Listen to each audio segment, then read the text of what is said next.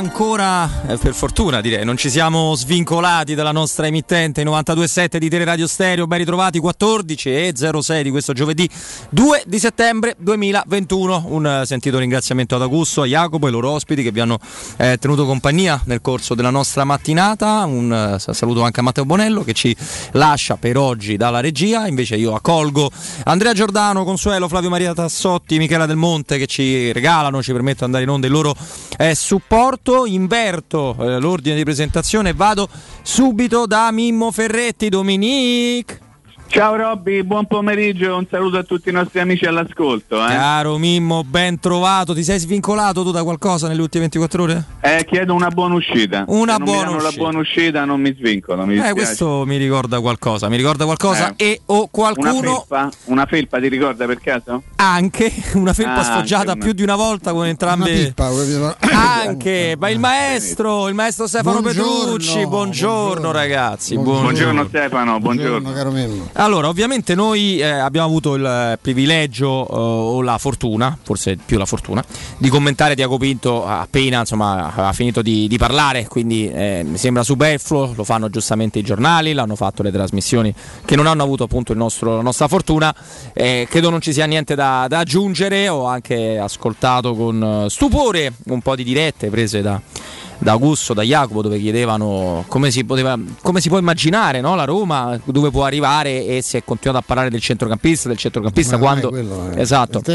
quando alla fine della, della, della, fiera, della famosa fiera, non si sa mai se finirà questa fiera, se continuiamo no? a riutilizzarla come termine mm. tutti quanti, compreso il sottoscritto, eh, Tiago Pinto è stato molto chiaro sul mercato di gennaio. Mi prendo una postilla se Mimmo, che ha avuto meno tempo di noi per commentarlo, vuole tor- tornare su qualcosa, caro Mimmo. Guarda, io poi ho ascoltato attentamente i commenti post 16 e devo dire che firmo e sottoscrivo tutto quello che ha detto Stefano a partire dalle ore 16. Abbiamo un, un pochino anche in maniera molto semplice accennato alla, alla splendida conferenza stampa da un punto di vista dialettico ma anche di contenuti per un personaggio che era stato considerato un povero deficiente nel momento in cui era stato ingaggiato da Dan e Ryan Friedrich perché non lo conosceva nessuno e nessuno sapeva che sarebbe stato lui general manager della squadra. Voi sapete come funzionano queste cose. Se io se io non so la notizia automaticamente, automaticamente quello che viene, quello che è stato preso, quello che è stato ingaggiato, quello che è stato acquistato, se serve un calciatore è una emerita pippa. Eh, tiro, tiro un pochino via un velo dai ricordi. Ricordo che Stefano ha raccontato come nei mesi passati Tiago Pinto ha avuto eh, anche il piacere di incontrare i rappresentanti della stampa, ma non soltanto della stampa scritta, ma anche della stampa parlata, quindi delle radio e delle televisioni. E vi posso assicurare che c'è stato qualcuno che non è stato eh, invitato a questo incontro.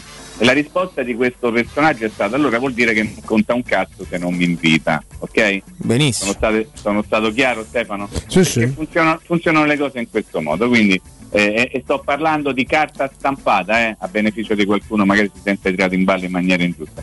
Sto parlando di, di, alta carta stampata ecco.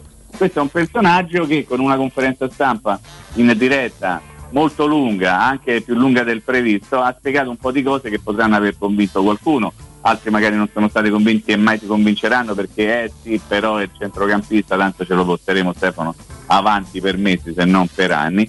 Intanto io invito Tiago Pinto a, a, fare più conferenze stampe possibili, perché magari qualcuno da storecchia ci sente un pochino meglio per capire che la Roma ha un dirigente di valore, un dirigente che ha 36 anni, che potrebbe essere eh, considerato un giovane, ma comunque nel suo campo è un dirigente molto esperto.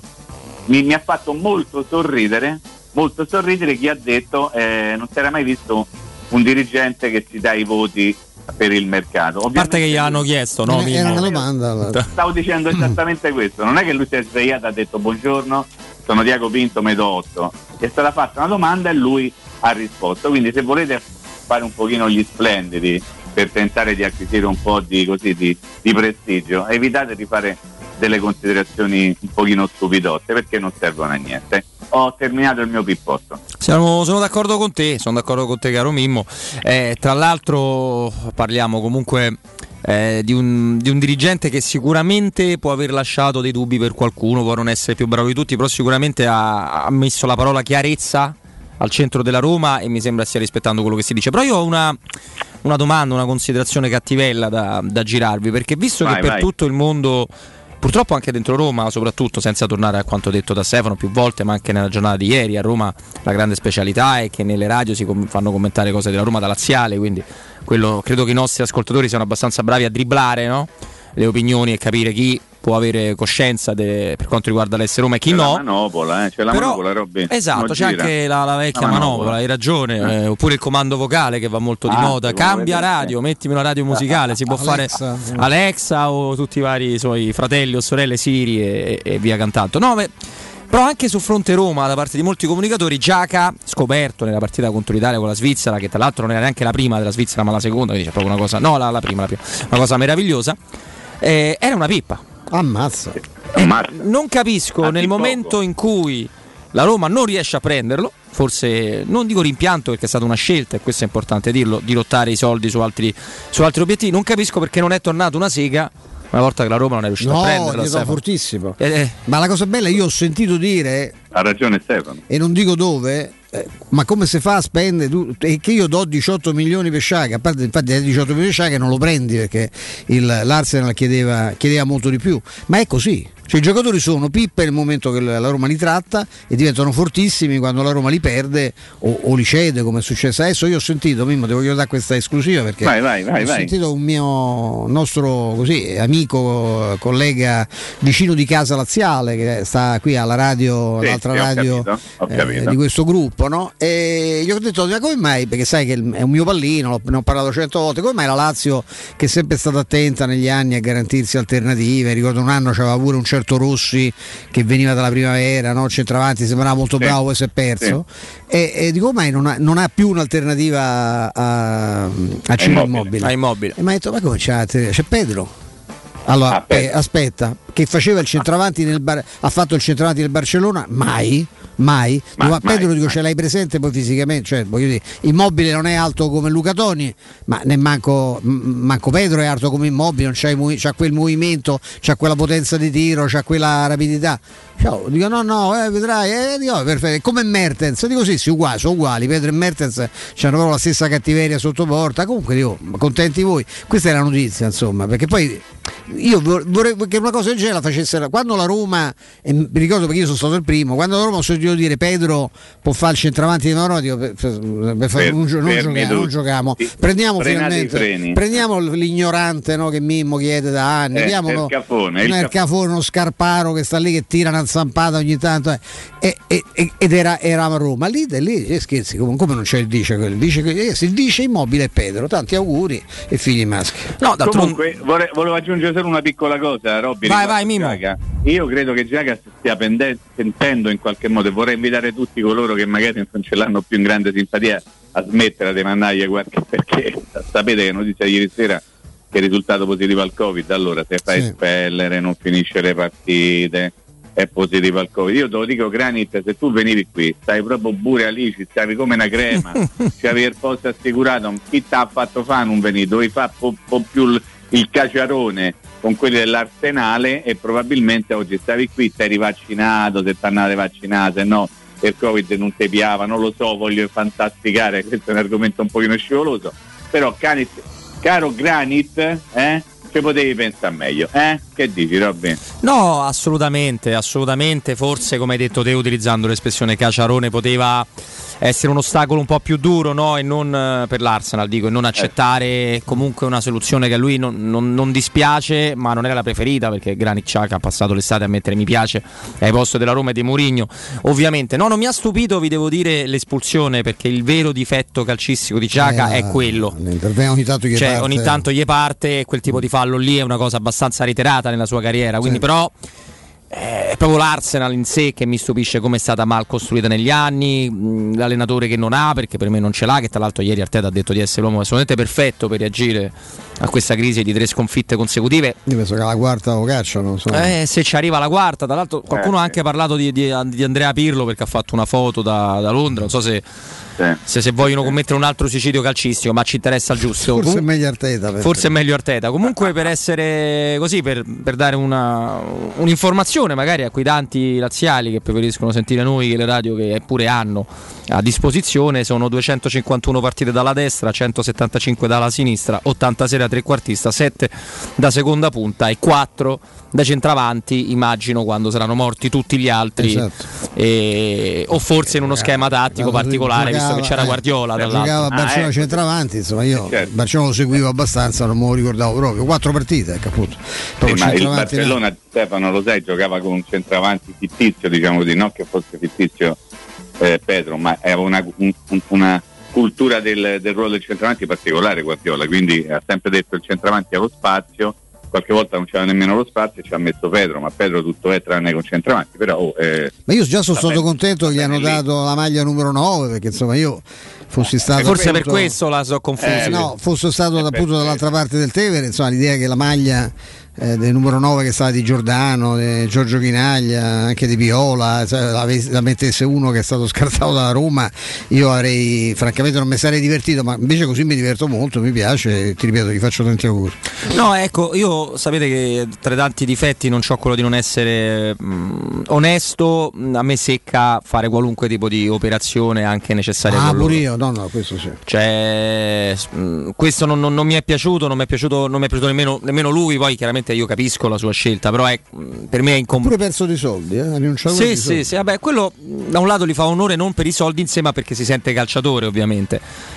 Però io loro neanche gratis, neanche Santon, ecco veramente. si è perso una battuta, secondo me, col senno di poi Pinto, perché mm. quando gli è stato evidenziato, insomma, poi in particolare da uno con grande fermezza che la Roma avrebbe rinforzato è già sbagliata l'espressione perché tu per rinforzare tre possibili competitor tu devi dargli dei giocatori forti se tu questi sono giocatori che a parte Geco che ha deciso lui, ma se gli altri due stavano praticamente ai margini perché non, non, non, sei, non, li hai rinforzati, almeno nella tua convinzione non gli hai dato dei giocatori forti perché se fossero stati così forti te li saresti, te li saresti tenuti. Ecco, con Florenzi magari era più complicato ma anche lì c'era la volontà di andare via, con Pedro sarebbe stato molto facile per Mourinho dirgli no, rimani, rimani nel gruppo. Quindi la Roma ha fatto questa scelta. Il problema, quello che andava evidenziato, noi l'abbiamo detto soprattutto per Florenzi, è che questi fenomeni, come si fa Florenzi è stato deprezzato perché c'è, sai, c'è anche una delle tante teorie del bastoncino dello Shanghai quello che ah, ecco, è bastato sfilata a rigore perché tutto crollasse tutto si distruggesse. Un'altra è che la Roma ha deprezzato Florenzi. Florenzi è andato al Valencia un anno è andato al Paris Saint Germain Florenzi non ha voluto nessuno. Florenzi non c'era richieste come non ce l'ha avuto eh, Olsen che poi dice nobilmente ha accettato eh, lo Sheffield. Lo ha accettato Sheffield. l'unica squadra che lo ha cercato Olsen non lo voleva nessuno, nonostante sia, venisse da un dignitoso europeo e fosse comunque, no, sia ancora il portiere titolare della Svezia. E eh. per Florenzi c'erano offerte, cioè il, il Paris Saint Germain è vero che ha preso Hakimi, ma poteva tenersi comunque in organico, c'ha 300 giocatori, uno che gli costava 9 milioni e forse la Roma gli faceva pure lo sconto, te l'ha ritirato indietro. E in Italia quali sono state? Si è detto lo vuole Allegri alla Juve, ho visto. Lo vogliono all'Inter? Sì, sì, come no L'ha presa il Milan alla fine per puzza di qualcosa, si dice a Roma, con, con quel, la forma prese e due lire dopo. E la stessa Pedro, la, alla fine, se non trova Sarri, non va manca a Lazio. E Giacomo ha scelto lui, ma insomma, poi abbiamo sentito di Tardelli che sta giocando come non ha mai giocato nella Roma. Eh, io mi auguro che continui così perché io la Roma ricordo, che seguo meglio di Tardelli me lo ricordo un po' meglio. E, vabbè, poi mi, mi ricordo il dato anagrafico di Geco. Qui la cosa lì da dire era che vero che sarebbe stato meglio cederli all'estero. Però c'è il piccolo problema che i giocatori spesso all'estero non ci vogliono andare, ha cominciato a Geco, e secondo voi questi giocatori non li voleva nessuno. E la Roma quindi non li ha ceduti a tre competitor, li hanno ceduti agli unici tre che gli hanno chiesti. Tra l'altro, coso, Florenzi veramente venduto come come ragazzo promettente da primavera. Quanto viene a fine? 1 più 4? Quanto prende? No, ma sì, ma poi dall'altro tu hai fatto bene a ricordare le esperienze. Cioè, il Valencia è stata assolutamente disastrosa in un momento allucinante per il club spagnolo. Eh, tra l'altro, quella partita di Champions League, quella con l'Atalanta, dove sono stati triturati completamente. Al, al Parì non è andato bene, al di là di, di, quelli che si possono arrabbiare. Al Parì non è andato né male né bene. Quindi per un club.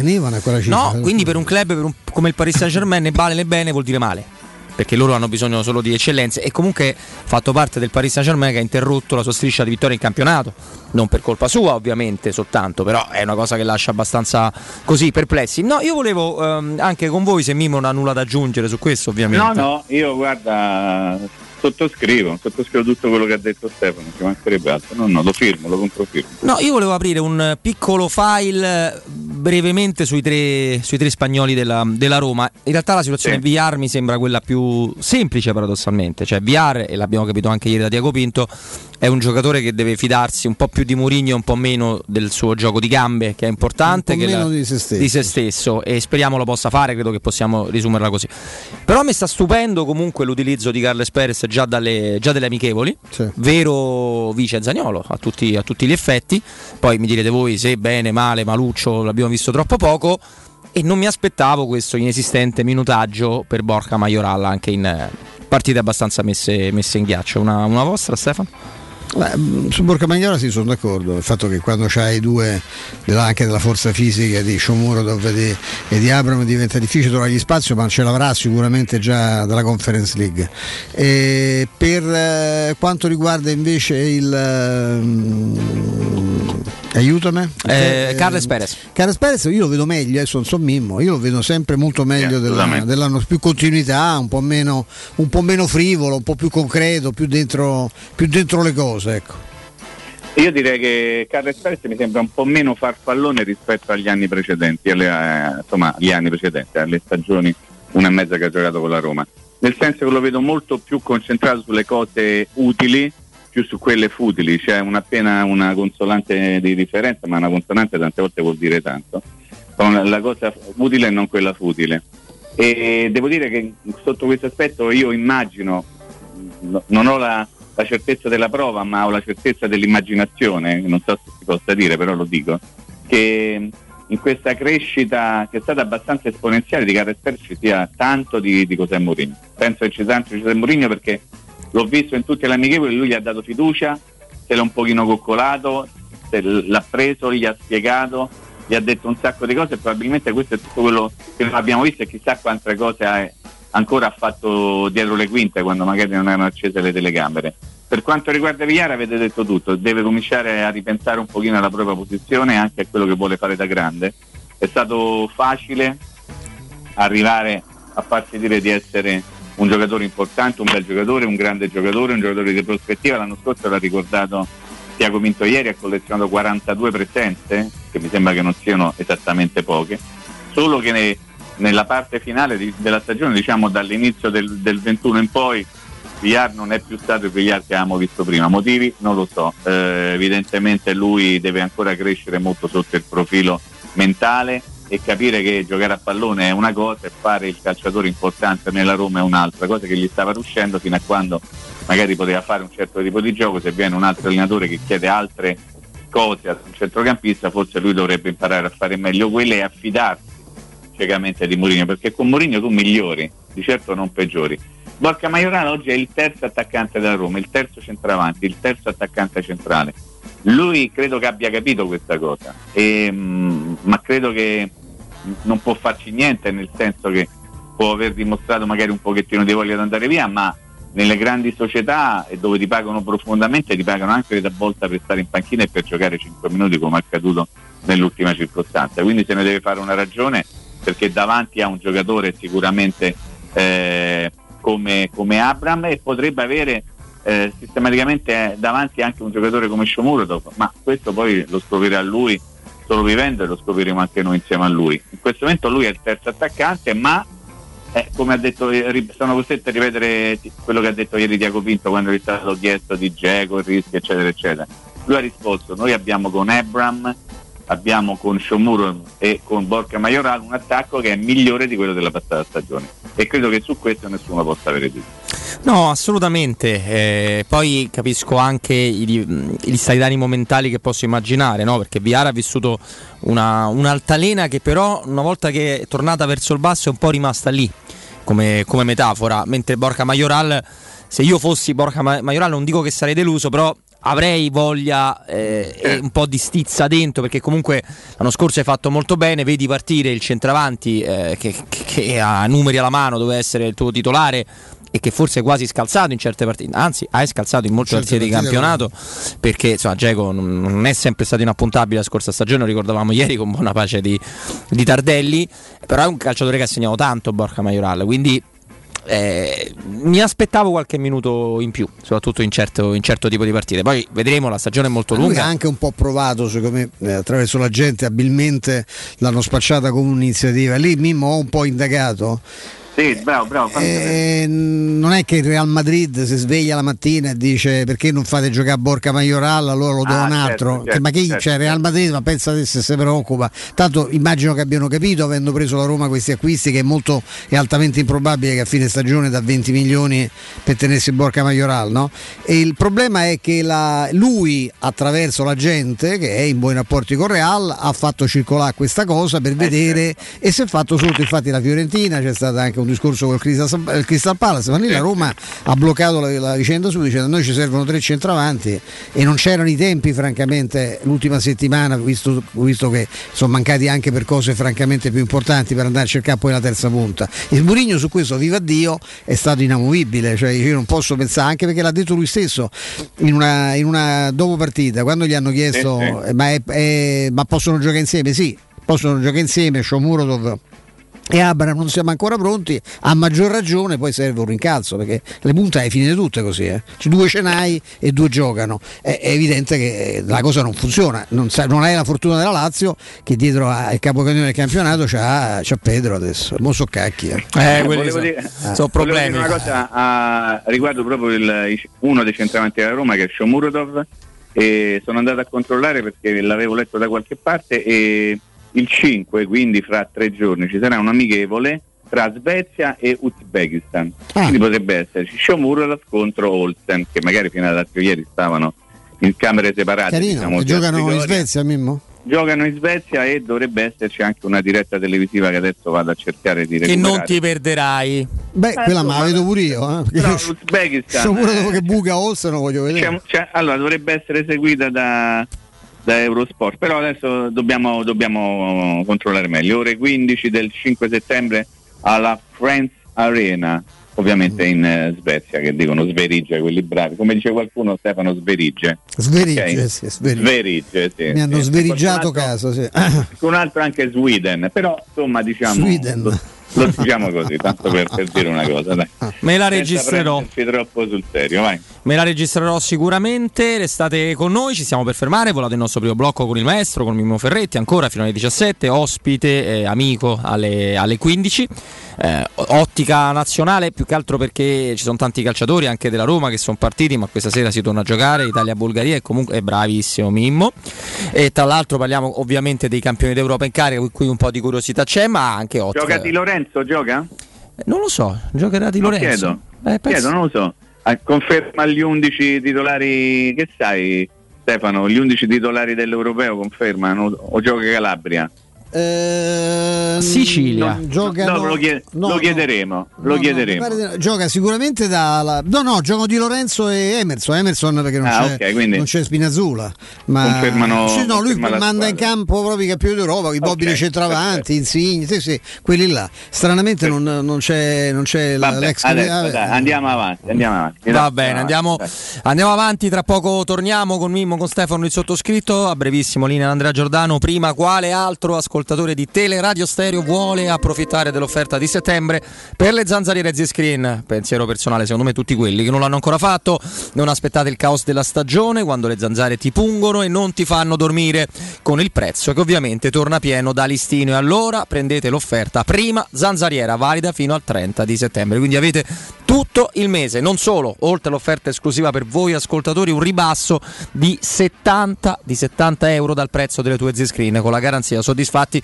o rimborsati per ricevere subito l'offerta, ma anche il buono da 70 euro. Chiamate subito 800 196 866 o fate richiesta sul sito zanzaroma.it. L'unica zanzariera sempre perfetta, l'unica con garanzia totale, l'unica Z-Screen Break. Pubblicità Ehi, dove corri? Sto andando nei negozi Arte Arredamenti. Rinnovano l'esposizione, fanno una grande svendita con sconti fino al 70% su tutta la merce. Vengo anch'io! Non mi voglio perdere l'occasione di acquistare cucine, divani, armadi, tavoli, sedie e tanto altro scontato fino al 70%. Allora andiamo insieme da Arte Arredamenti, faremo grandi affari. Arte a Roma lo trovi in Viale De Colli Portuensi 500, Via di Torrevecchia 1035 e in Via Quirino Maiorana 154. www.arte.it Arte con l'H davanti. Il sistema costruttivo Brick è utile perché si movimenta facilmente, è utile perché consente i tempi certi di realizzazione, è utile perché si costruisce a secco ed offre le pareti pronte in 8 ore finite e tinteggiate, è utile perché è certificato per sostenere qualsiasi carico con qualsiasi sistema di fissaggio, è utile a tutti perché è un manufatto realizzato con una percentuale di polimeri provenienti da materie plastiche riciclate e quindi è utile all'ambiente. Il sistema costruttivo Brick rispetta i criteri minimi ambientali ed è un prodotto Prefedil. Il vetro costituisce il 90% circa di un infisso e allora perché non sfruttarlo al 100%? Securmetra presenta le nuove finestre con profili minimal e vetro extra chiaro che ti dona più luminosità e visibilità rispetto al tradizionale vetro standard e grazie al decreto rilancio puoi avere i tuoi nuovi infissi con l'eco bonus fino al 110%. Securmetra, informati al numero verde 800 001 625. Edgar Trasporti, trasporti internazionali, spedizioni via mare, via aerea, via terra, pratiche doganali import-export, magazzino doganale, deposito IVA. Edgar Trasporti è il tuo partner strategico perché ti accompagna e ti supporta in tutto il processo di spedizione. Edgar Trasporti si trova a Commerce City dietro la nuova Fiera di Roma. Telefono 06 65 00 42 25. edgartrasporti.com Interpretariato, traduzione, didattica innovativa, digital, green e international management, relazioni internazionali, lusso e made in Italy, investigazione, criminalità e sicurezza internazionale. Questi gli ambiti di specializzazione dei corsi di laurea dell'Università degli Studi Internazionali di Roma, UNINT. Lezioni in presenza in diretta streaming e borse di studio. Per tutti un tablet in dotazione. Scopri di più all'Open Day dell'8 settembre. Info orientamento chiocciolaunint.eu il ristorante Rigatoni non solo riparte, ma raddoppia. Sì, i fantastici supplì e fritti pastellati, la carne selezione Sakura e la pinza romana lievitata fino a 120 ore, da oggi li potete gustare anche nel nuovissimo locale a Monte Sacro. Ristorante Rigatoni, da sempre in via Publio Valerio 17, zona Cinecittà e ora anche in via Valpadana 34, zona Concadoro. Per non restare a digiuno, prenotate allo 06 60 66 28 33 o su ristoranterigatoni.it. Ti diverti disegnare? E allora fai della tua passione una professione. Iscriviti alla Scuola Internazionale di Comics. Da oltre 40 anni i migliori professionisti si sono formati da noi. Corsi di fumetto, illustrazione, grafica, animazione, videogames, modellazione 3D, sceneggiatura, sound design e molti altri. Disegna il tuo futuro. Visita il sito scuolacomics.com e ricorda, noi siamo la Comics. Per il tuo ufficio, per la tua azienda, scegli Enjoymatic. Installazione di distributori automatici di ultima generazione di caffè, bevande calde, fredde e snack. Dispenser di acqua naturale e frizzante per ridurre l'utilizzo di plastica. Il tutto incomodato d'uso gratuito. Enjoymatic. Enjoy Life. Info al 392 504 9213 o su www.enjoymatic.it. Teleradio Stereo 92.7 Teleradio Stereo. 92.7 Just like my favorite song going round round my head. Like my favorite song going round round my head Five days on the freeway riding shotgun with you Two hearts in the fast lane we had big dreams in blue Playing sweet child of mine And I still feel that line Where are you now? Where are you now?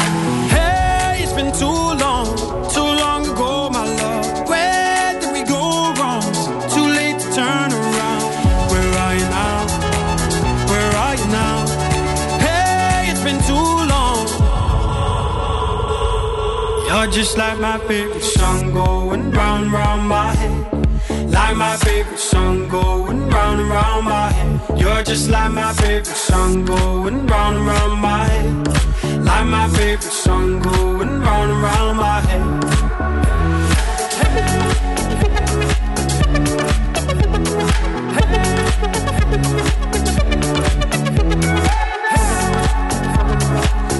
Torniamo in eh, diretta, Robin Fascelli, Stefano Petrucci al mio fianco, Mimmo sempre con noi. Eccolo, eccolo, eccolo qui. Ovviamente i 92.7 di Teleradio Stereo. Allora, è stato un argomento eh, preso con, eh, con forza, secondo me, giustamente da- dal nostro Augusto Ciardi con eh, Jacopo nel corso della Da- mattina. Dazen? Sì, perché sono uscite le date eh, di tutti i posticipi anticipi, no? Tra l'altro veniamo a sapere che Roma-Sassuolo si giocherà, siamo venuti a sapere, domenica alle 20.45 e, e tra l'altro partita che ha già 10.000 biglietti staccati, immaginiamoci si avvicina ai 30.000 che erano lo zoccolo duro di fatto del- dei tifosi della Roma e che sono diventati un sold out quasi continuo, una cosa ci dispiace che lo stadio non sia aperto al 100%, ma rimane un dato assolutamente positivo questo. Ed emerge un po' un pastrocchio, no? perché nella scelta che spetta di- delle partite in coesclusiva con Sky, due vengono scelte da Dazon, una da Sky, il depauperamento di un colosso, almeno a livello calcistico, fa abbastanza impressione per chi come i giovani penso perché noi ci siamo vissuti ovviamente a parte noi ci siamo vissuti l'era in cui la partita o vai allo stadio per radio o solo tempo su Rai 2 quando decapitava la Roma molto raramente Eh, e quindi noi ci ricordiamo anche proprio un altro mondo, un'altra concezione di vedere le partite. Però abbiamo vissuto Telepiù 2, abbiamo vissuto Stream, fino a, dalla nascita di Sky. Il calcio in Italia è stato Sky, c'è stata quella parentesi di tre anni della Champions League e dell'Europa League su Mediaset Premium, però di fatto poi è tornato subito tutto, tutto a Sky. Ma quello è un fatto commerciale e buona- per buona pace eh, di coloro i quali non riescono a vedere Dazon. Tra l'altro devo dirvi che il montaggio dei gol fatto da Dazon a me non piace per nulla, non perché non sia bravo chi li fa, non, so- non lo conosco nemmeno, ma perché per me il montaggio dei gol deve essere fatto come Sky, cioè i servizi delle singole partite, non il, il fotoromanzo della- con i giudizi, l'Inter, va, la Roma, cioè non- però vabbè questo è un giudizio soggettivo. Però viene fuori il totale depauperamento oltre che di Sky della partita del sabato alle 20.45, che come diceva eh, Augusto è un po' una sorta di biglietto da visita, è l'antipasto alla... Ah, deve essere un grosso evento. È un grosso no? evento. Il più importante è la sfida fra l'Atalanta e il Napoli. Per il resto, io voglio vedere davvero monnezza. Salernitana-Atalanta alla quarta giornata. Insomma, del- delle partite con tutto rispetto veramente assurde. Genoa- Genoa-Verona. Non so se tutto questo è figlio di un pastrocchio che ha portato semplicemente più soldi nelle casse delle, delle varie società, ma che non ha accontentato di fatto nessuno, se non Io le società di sì. stesse. Io dico, adesso abbiamo capito, no? ne parlavo stamattina con eh, un amico comune, eh, caro Mimmo, il, il Sì. dottor, il dottor Official, eh, che diceva, dice, adesso abbiamo capito per quale motivo hanno fa- hanno- c'era quel tentativo folle che fu per fortuna quello sì rigettato dall'Assemblea di Lega di Un fare spezzatino. una partita ogni due ore perché sapevano perfettamente quello che sarebbe accaduto ogni volta che in- magari in presenza di, di maggiori eventi importanti se fosse connessa troppa gente perché già il server è quello che è la rete internet italiana la, la conosciamo e quella era la cosa anche perché gli, gli avrebbe molto alleggerito anche la necessità perché e lì escono fuori i limiti però dell'emittente di organizzare uno studio di Eh, fare certo. una diretta gol cioè tutte cose che devi fare io posso sentir dire avendo pagato l'abbonamento dall'inizio no, che eh, cioè, nelle prossime settimane arricchiremo no no tu lo devi fare subito ma che è sta cosa che dopo il dopo partita comincia dalla, dalla seconda alla terza giornata perché tu non hai Così come. Ma, diretta, le- le- l'equivalente di diretta ma gol, no? sì, loro, loro si salvano perché hanno acquisito qualche. Io ti ripeto, io- sarà un mio, un mio debole, ma insomma, di tanti zozzoni che vedo in giro, io trovo fantastico Carlo Cattaneo. Mi sembra un ragazzo della, Sì, sì, pulizia, Molto uno bravo. sempre garbatissimo, sul pezzo, preparatissimo. Cioè, Qua- qualcuno Stefano mi dice ecco perché se n'è andato da Sky. eh, penso anch'io. Sì, Chiudo perché, la parentesi. Sì, no, perché a Sky ci sono rimaste anche alcune Se n'è, professionalità molto andato anche, importanti. se n'è andato anche Alciato, che magari a qualcuno potrà non piacere, ma è un ottimo cronista. Bravo, a me piace meno di Eh, Cattaneo lo trovo. No, io su Alciato, su Alciato Mimmo Stefano riconoscendogli ovviamente le doti da cronista che sono Sì, quelle che ha detto Ammazza, Mimmo. sì. È, è un problema mio, ho difficoltà con, con- con quella musicalità molto del nord nel parlare. Sì, un sì, sì. mi Cattaneo non c'è manco questa, pur avendo No. un nome nobilmente milanese. Abbiamo? Eh, Abbiamo, vero. Mi sento abbiamo. un profumo di braccio. Eh, mamma mia, caro Mimmo, caro Stefano, torno Vai, tra vai, poco da, da voi. Stefano lo sai, ma anche Mimmo, ne abbiamo parlato in privato. Io ho una passione totale per la carne, non ci sono ancora andato, ma rimedierò molto presto. Stiamo organizzando con il maestro Stefano Petrucci dove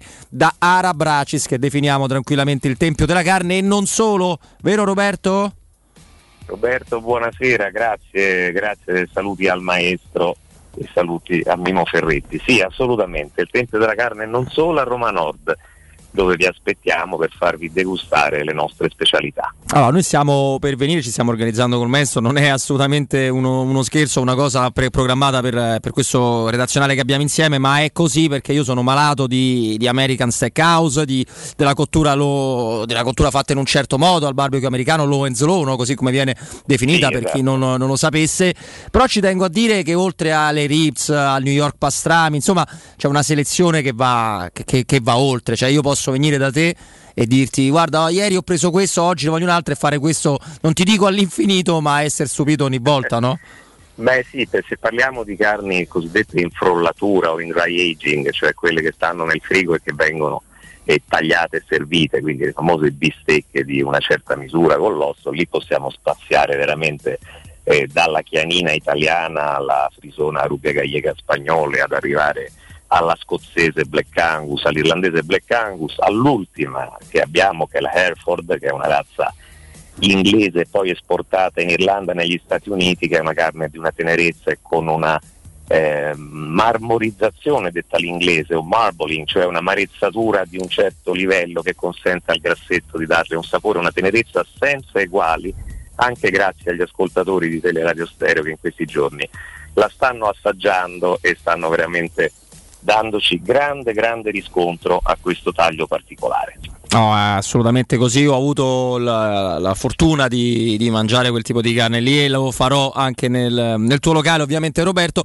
Però ecco, eh, l'altra volta ascoltavo, no? ne parlavi anche con Riccardo Angelini, con Riccardo Galopeira, eh, perché la carne l'abbiamo detto, se andate lì trovate, sarete soddisfatti a tutti i livelli, però non è soltanto carne arabracis, ci dimentichiamo ogni tanto un po' i primi, un po' gli antipasti, vero, vero Roberto? Perché pure lì uno preso dalla golosità del tempio della carne magari si perde qualcosa per strada, no? Beh no, certo, gli antipasti eh, comunque variano, quindi sposano sia la tradizione italiana, quindi con prosciutto marchigiano, stracciatella di burrata, sia quella più tipicamente americana come il pastrami che serviamo tagliato a fettine sottili con panna acida e verza come fosse un roast beef però affumicato lentamente e poi andiamo alla pasta perché la pasta la facciamo in casa perché utilizziamo le materie prime della tradizione romana per preparare i sughi, dalla carbonara alla gricia alla matriciana, tutte secondo regola, tutte senza stravolgimenti che non meritano perché sono ricette talmente perfette che noi dobbiamo solo cercare di applicarle al meglio per farle degustare a chi poi si accomoda a tavola prima della carne e magari ha voglia di un buon primo.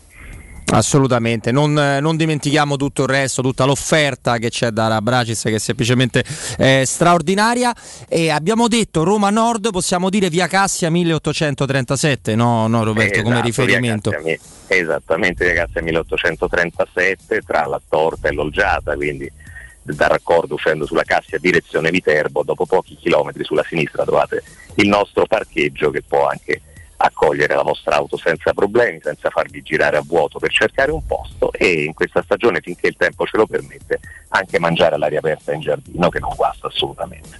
Allora, allora, l'appuntamento quindi l'abbiamo detto è in via Cassia 1837, è facile perché è Roma Nord, ma perché no? Anche per gli amici di Roma Sud che magari si fanno un giro esatto, si fanno un giro da quelle parti e decidono la sera di andare da Ara Bracis, via Cassia 1837, il vostro tavolo, le vostre informazioni allo 06 80 07 11 42, lo ripeto più lentamente 06 80 07 11 42 Arabracis semplicemente il tempio della carne a Roma. Roberto a molto molto presto grazie. Grazie Roberto a presto e un saluto a tutti gli ascoltatori.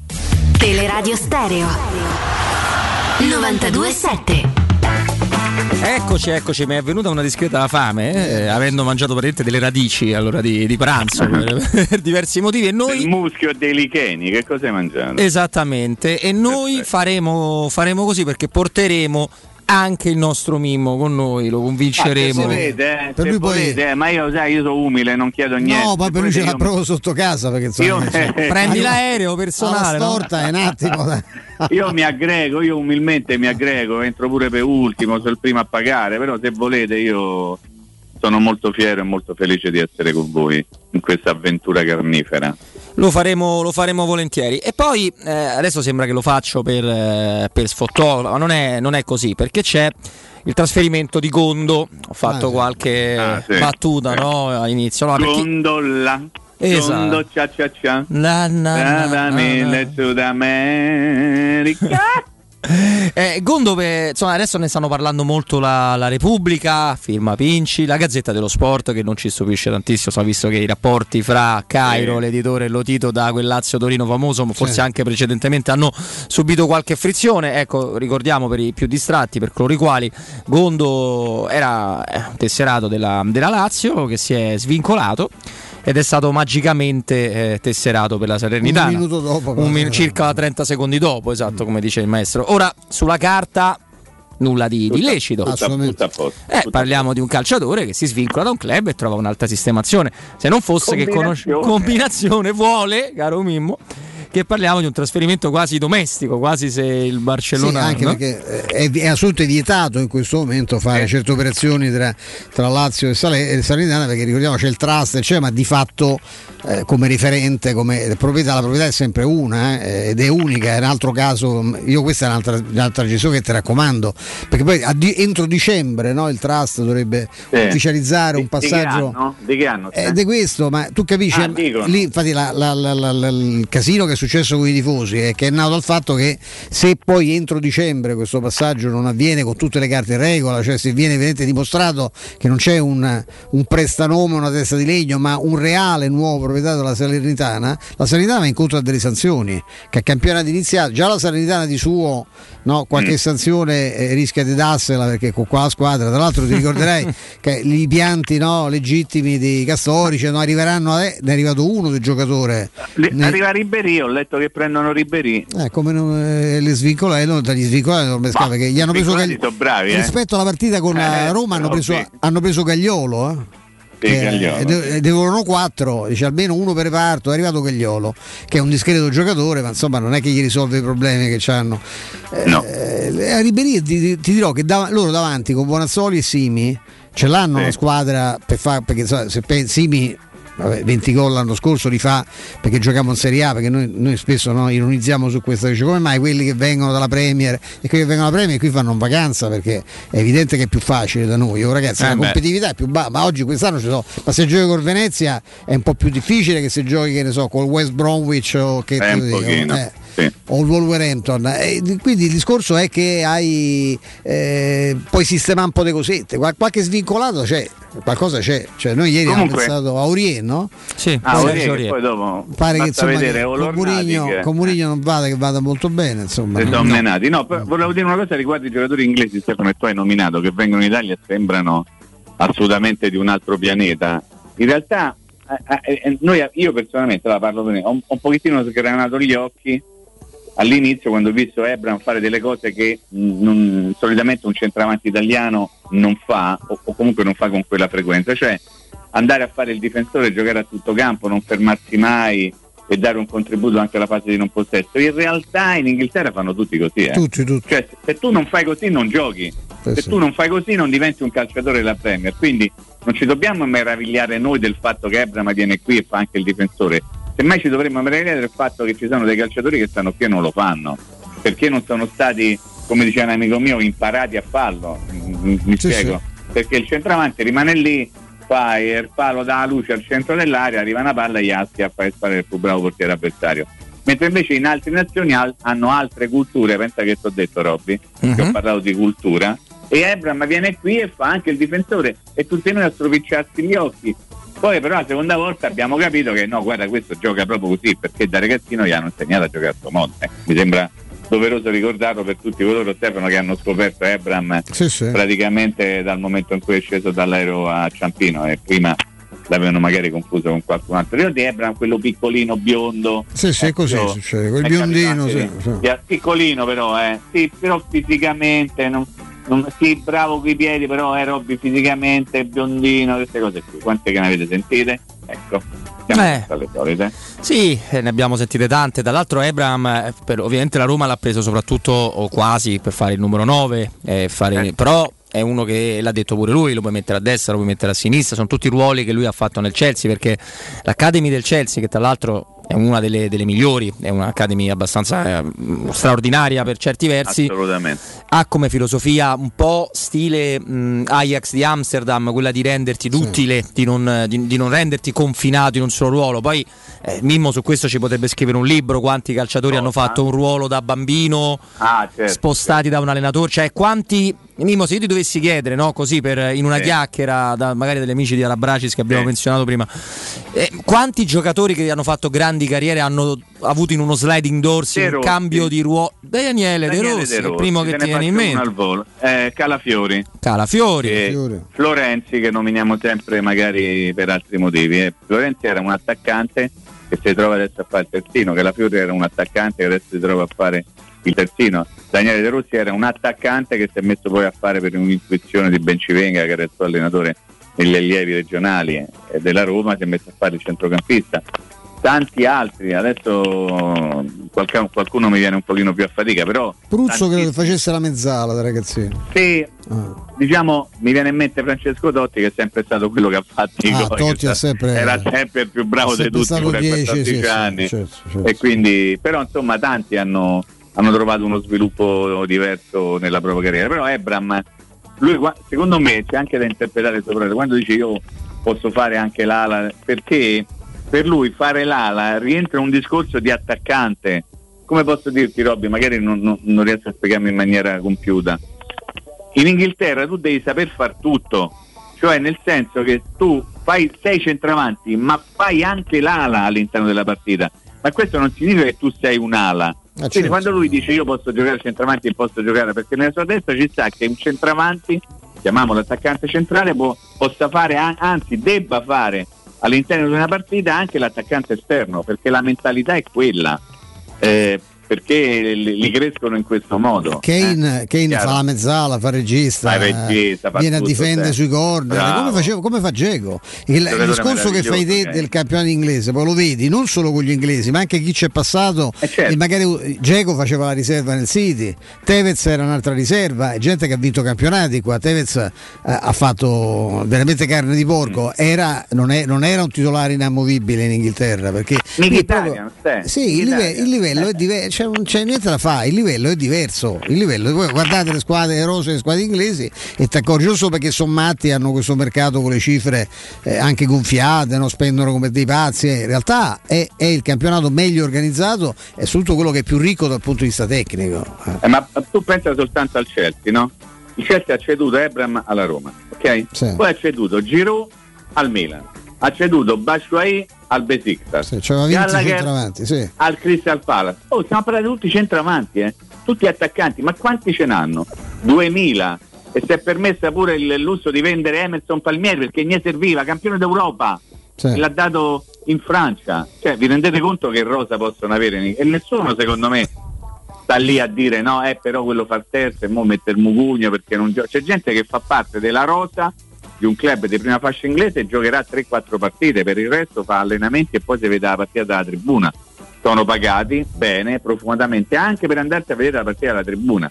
Soltanto da queste parti, parlo Italia, non parlo soltanto di Roma, ma soprattutto a Roma, c'è questa moda di che uno che sta fuori una mezza partita mette il musino, mette il broncio, il lungo muso e non il corto muso in questo, in questo senso e diventa un problema. Ma quale problema? Il problema vero tu ce l'hai quando c'hai tre calciatori che guadagnano uno sproposito e ti rifiutano qualsiasi cosa. Io faccio mio il, il- il- il nuovo Lodo Petrucci, perché ne avevamo parlato, però voi sapete, no Robby?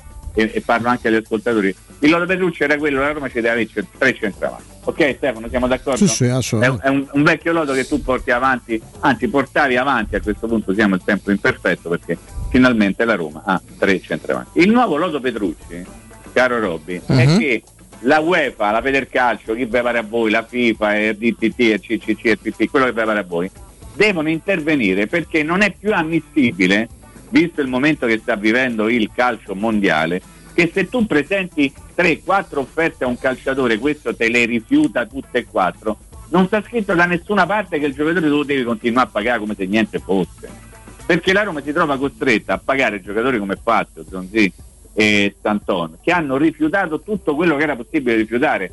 Ieri, e torniamo a Tiago Pinto, ha detto una cosa che secondo me non è stata sottolineata a dovere stamattina leggendo i giornali, perché magari qualcuno non è buono si è scordato, non avrebbero perso una lira Sì, vero. del loro contratto. sì. Era stata fatta salva la loro onorabilità, ha parlato di onorabilità, nel senso, voi ci avete un contratto da 2 milioni, mettiamo, noi facciamo in modo che voi prendiate questi soldi, se non ci arriva il club dove voi andate, ce li metteremo noi, questo è stato il discorso Stefano, corretto? Assolutamente. Eppure Fazio, Ma io- sì, e Sant'Antonio ma no, io ti dico- non può pagare questo. Ed è- va creata un'autority giudicante eh, super partes che- alla quale vengono portati in questi casi no? vice di, di- mettere in mezzo gli avvocati probabilmente incapaci come, fa, come vuole fare Fazio eh, vanno portate le carte davanti a questo, a questo organo giudicante che stabilisce se effettivamente c'è un'equità se la proposta è corretta se i soldi sono quelli perché è chiaro che se, se ti dicono sì i soldi sì ma devi andare a giocare magari in un paese improponibile anche quella può essere una variante che va, va presa in considerazione ma quando cioè, leggi quello che ha rifiutato Fazio cioè Fazio Eh. ha rifiutato anche in Spagna il Cadice Due, due squadre spagnole e tre italiane. ma, raga, ma, che- ma come, come si fa? Ma non è possibile, a quel punto diventa come il reddito di cittadinanza, cioè se tu hai diritto al reddito di cittadinanza, lo acquisisci, poi ti viene, vieni contattato perché ti fanno- vengono fatte le offerte di lavoro perché devi restituire qualcosa di quello che guadagni, se al secondo rifiuto che opponi a questa cosa che non sia motivato non puoi certo dire no. Eh, non mi piace fare che ne so, il bibliotecario e te, te perdi il diritto al reddito di cittadinanza, cioè ti viene bloccata l'erogazione mensile. E la stessa cosa si può fare nel calcio, cioè è chiaro che serve comunque un- un- una specie di tribunale che giudichi se effettivamente la proposta che ti viene fatta in alternativa, è chiaro che se Fazio no, ti dice io voglio andare a giocare a Malta, che ne so, un posto ancora più peggiore, insomma, però in questo caso veramente ci sono delle cose, io so- mi auguro che sia vera la storia di Olsen e vuole andare Venezia, cioè ma come fai a Venezia no? Va bene Sheffield? Ma eh, non lo so, là magari lo Sheffield ha delle Non gli prospettive. hanno spiegato te. Non gli No, ma spiegato magari te. sai lì c'è un discorso anche tecnico perché Venezia ha il rischio che prenda eh, un centinaio di gol e se, non, eh, se ne non vada giù. Natale, certo. Eh, quello magari è entrato anche nella valutazione di un portiere che non, non- non vuole magari perdere il gioco della nazionale, questo non lo so, poi non credo Quello che tra un anno lui può stare in Premier perché Eh, esatto. tra l'altro sta andando molto bene. Sì, è Eh, squadra che vuole tornare in Premier, quindi, quindi insomma, io questa scelta la capisco, dall'altro credo che si possa dire, l'abbiamo detto più volte, che il- la, la Championship eh, ha ha squadre nettamente squadre più forti sono roba- alle ultime 5, 6, 7 della Serie A, eh. stati meglio Ah, nelle prime 6, 7 della Serie A. E nel Credo 90 l'ultimo sia il Nottingham Forest che è una squadra che ha la storia europea. Nottingham Forest ha vinto due Coppe dei Campioni con Brian Clough allenatore. Eh, allora, do- eh, prima di fermarci e di dare un consiglio, eh, tra l'altro dopo vi racconterò anche la storia, grazie all'amico Luca eh, su Twitter, di un giocatore, eh, eh, di un club di basket, di una franchigia di basket americana a cui sta andando peggio che la Roma con Fazio sì, ma parecchio peggio e con cui si è anche cercato un intervento esterno, quindi ci può dare una mano sul discorso che state facendo, ma abbiamo poco tempo, lo facciamo dopo. È una storia molto interessante, quindi non lasciateci, do due notizie al volo che sono state presentate nella lista UEFA e Serie A della Roma, nessuna novità, nella lista di Serie A ci sono li epurati fra virgolette ma ci sono perché ci devono essere in quanto tessera di Roma quindi non vi preoccupate non è, nessuno ha fatto un passo indietro specialmente dopo le parole di ieri di Tiago Pinto e che eh, Olivier Giroud è positivo a un tampone molecolare motivo per cui roba di un minuto fa motivo per cui è in isolamento fiduciario e, e ci fanno sapere i beni informati che non ha avuto contatti dalla fine del- della partita con il Cagliari in poi con gli altri giocatori del Milan però insomma è andato in nazionale quindi insomma vediamo un pochino quello che, che succederà è sempre triste l'abbiamo detto di Giaca l'ha detto Mimmo anche con un po' di ironia in apertura tu, No, ma la mia era un'ironia scantonata Ironia, veramente sì, sì, 100%. sì. no, no, assolutamente Mimmo, assolutamente, però è sempre triste, insomma, che ogni tanto magari qualcuno se lo scorda, specialmente qualcuno Novax, ma siamo ancora alle prede di una pandemia mondiale e qua vedete anche ai calciatori capita da vaccinati di essere eh, positivi al Covid-19. Allora, tra poco il GR delle 15, poi un amico con noi in, eh, in collegamento, prima 3P Ceramiche che ha tutto quello che hai sempre desiderato per valorizzare la tua casa e quindi pavimenti e quindi rivestimenti, ancora parquet, cucine, arredo, eh, scavolini, Ernesto Meda, grandissimi marche, poi arredo giorno, notte, ma anche per il vostro giardino. E poi lo sconto, lo sconto in fattura del 50% oppure il bonus mobili, tanti bei motivi per andare da 3P Ceramiche che vi aspetta in via della Maglianella 131 oppure in via Appia Nuova 1240B, quindi via della Maglianella Campanella 131 via Appia Nuova 1240B per info 06 66 41 41 41 oppure su 3pceramiche.it pausa tra poco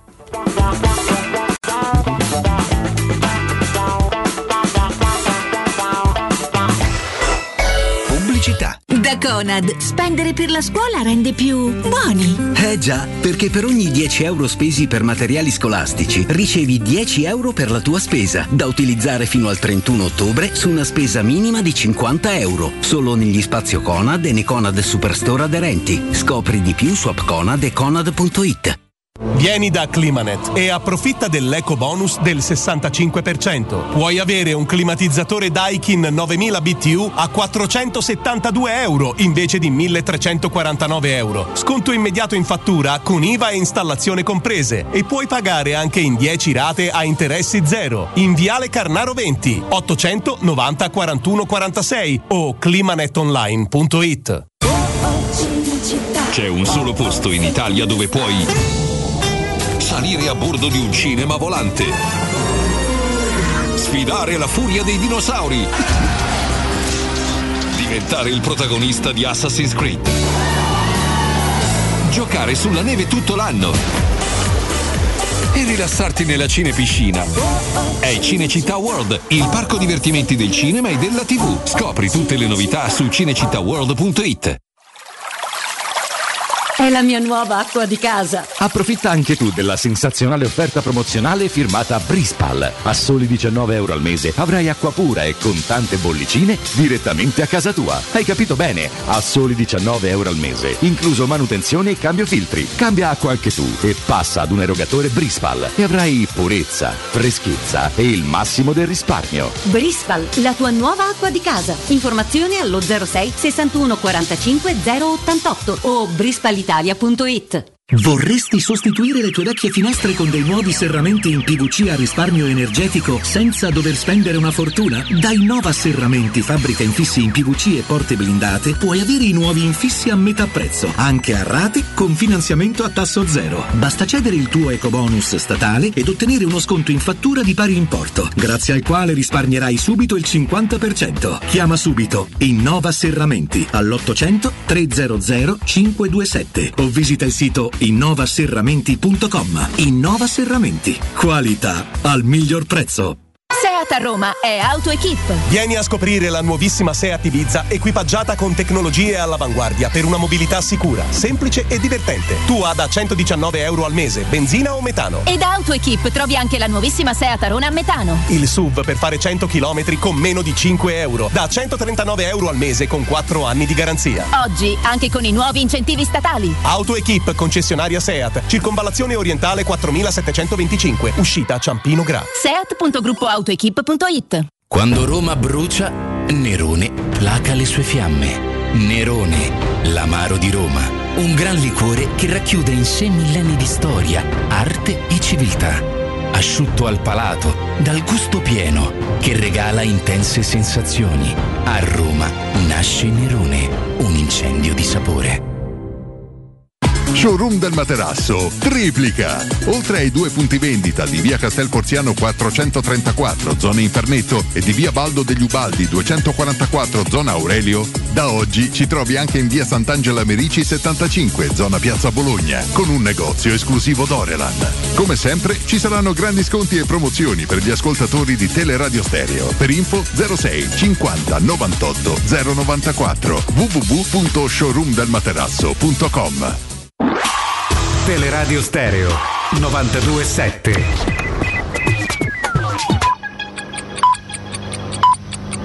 Sono le 15 e 3 minuti.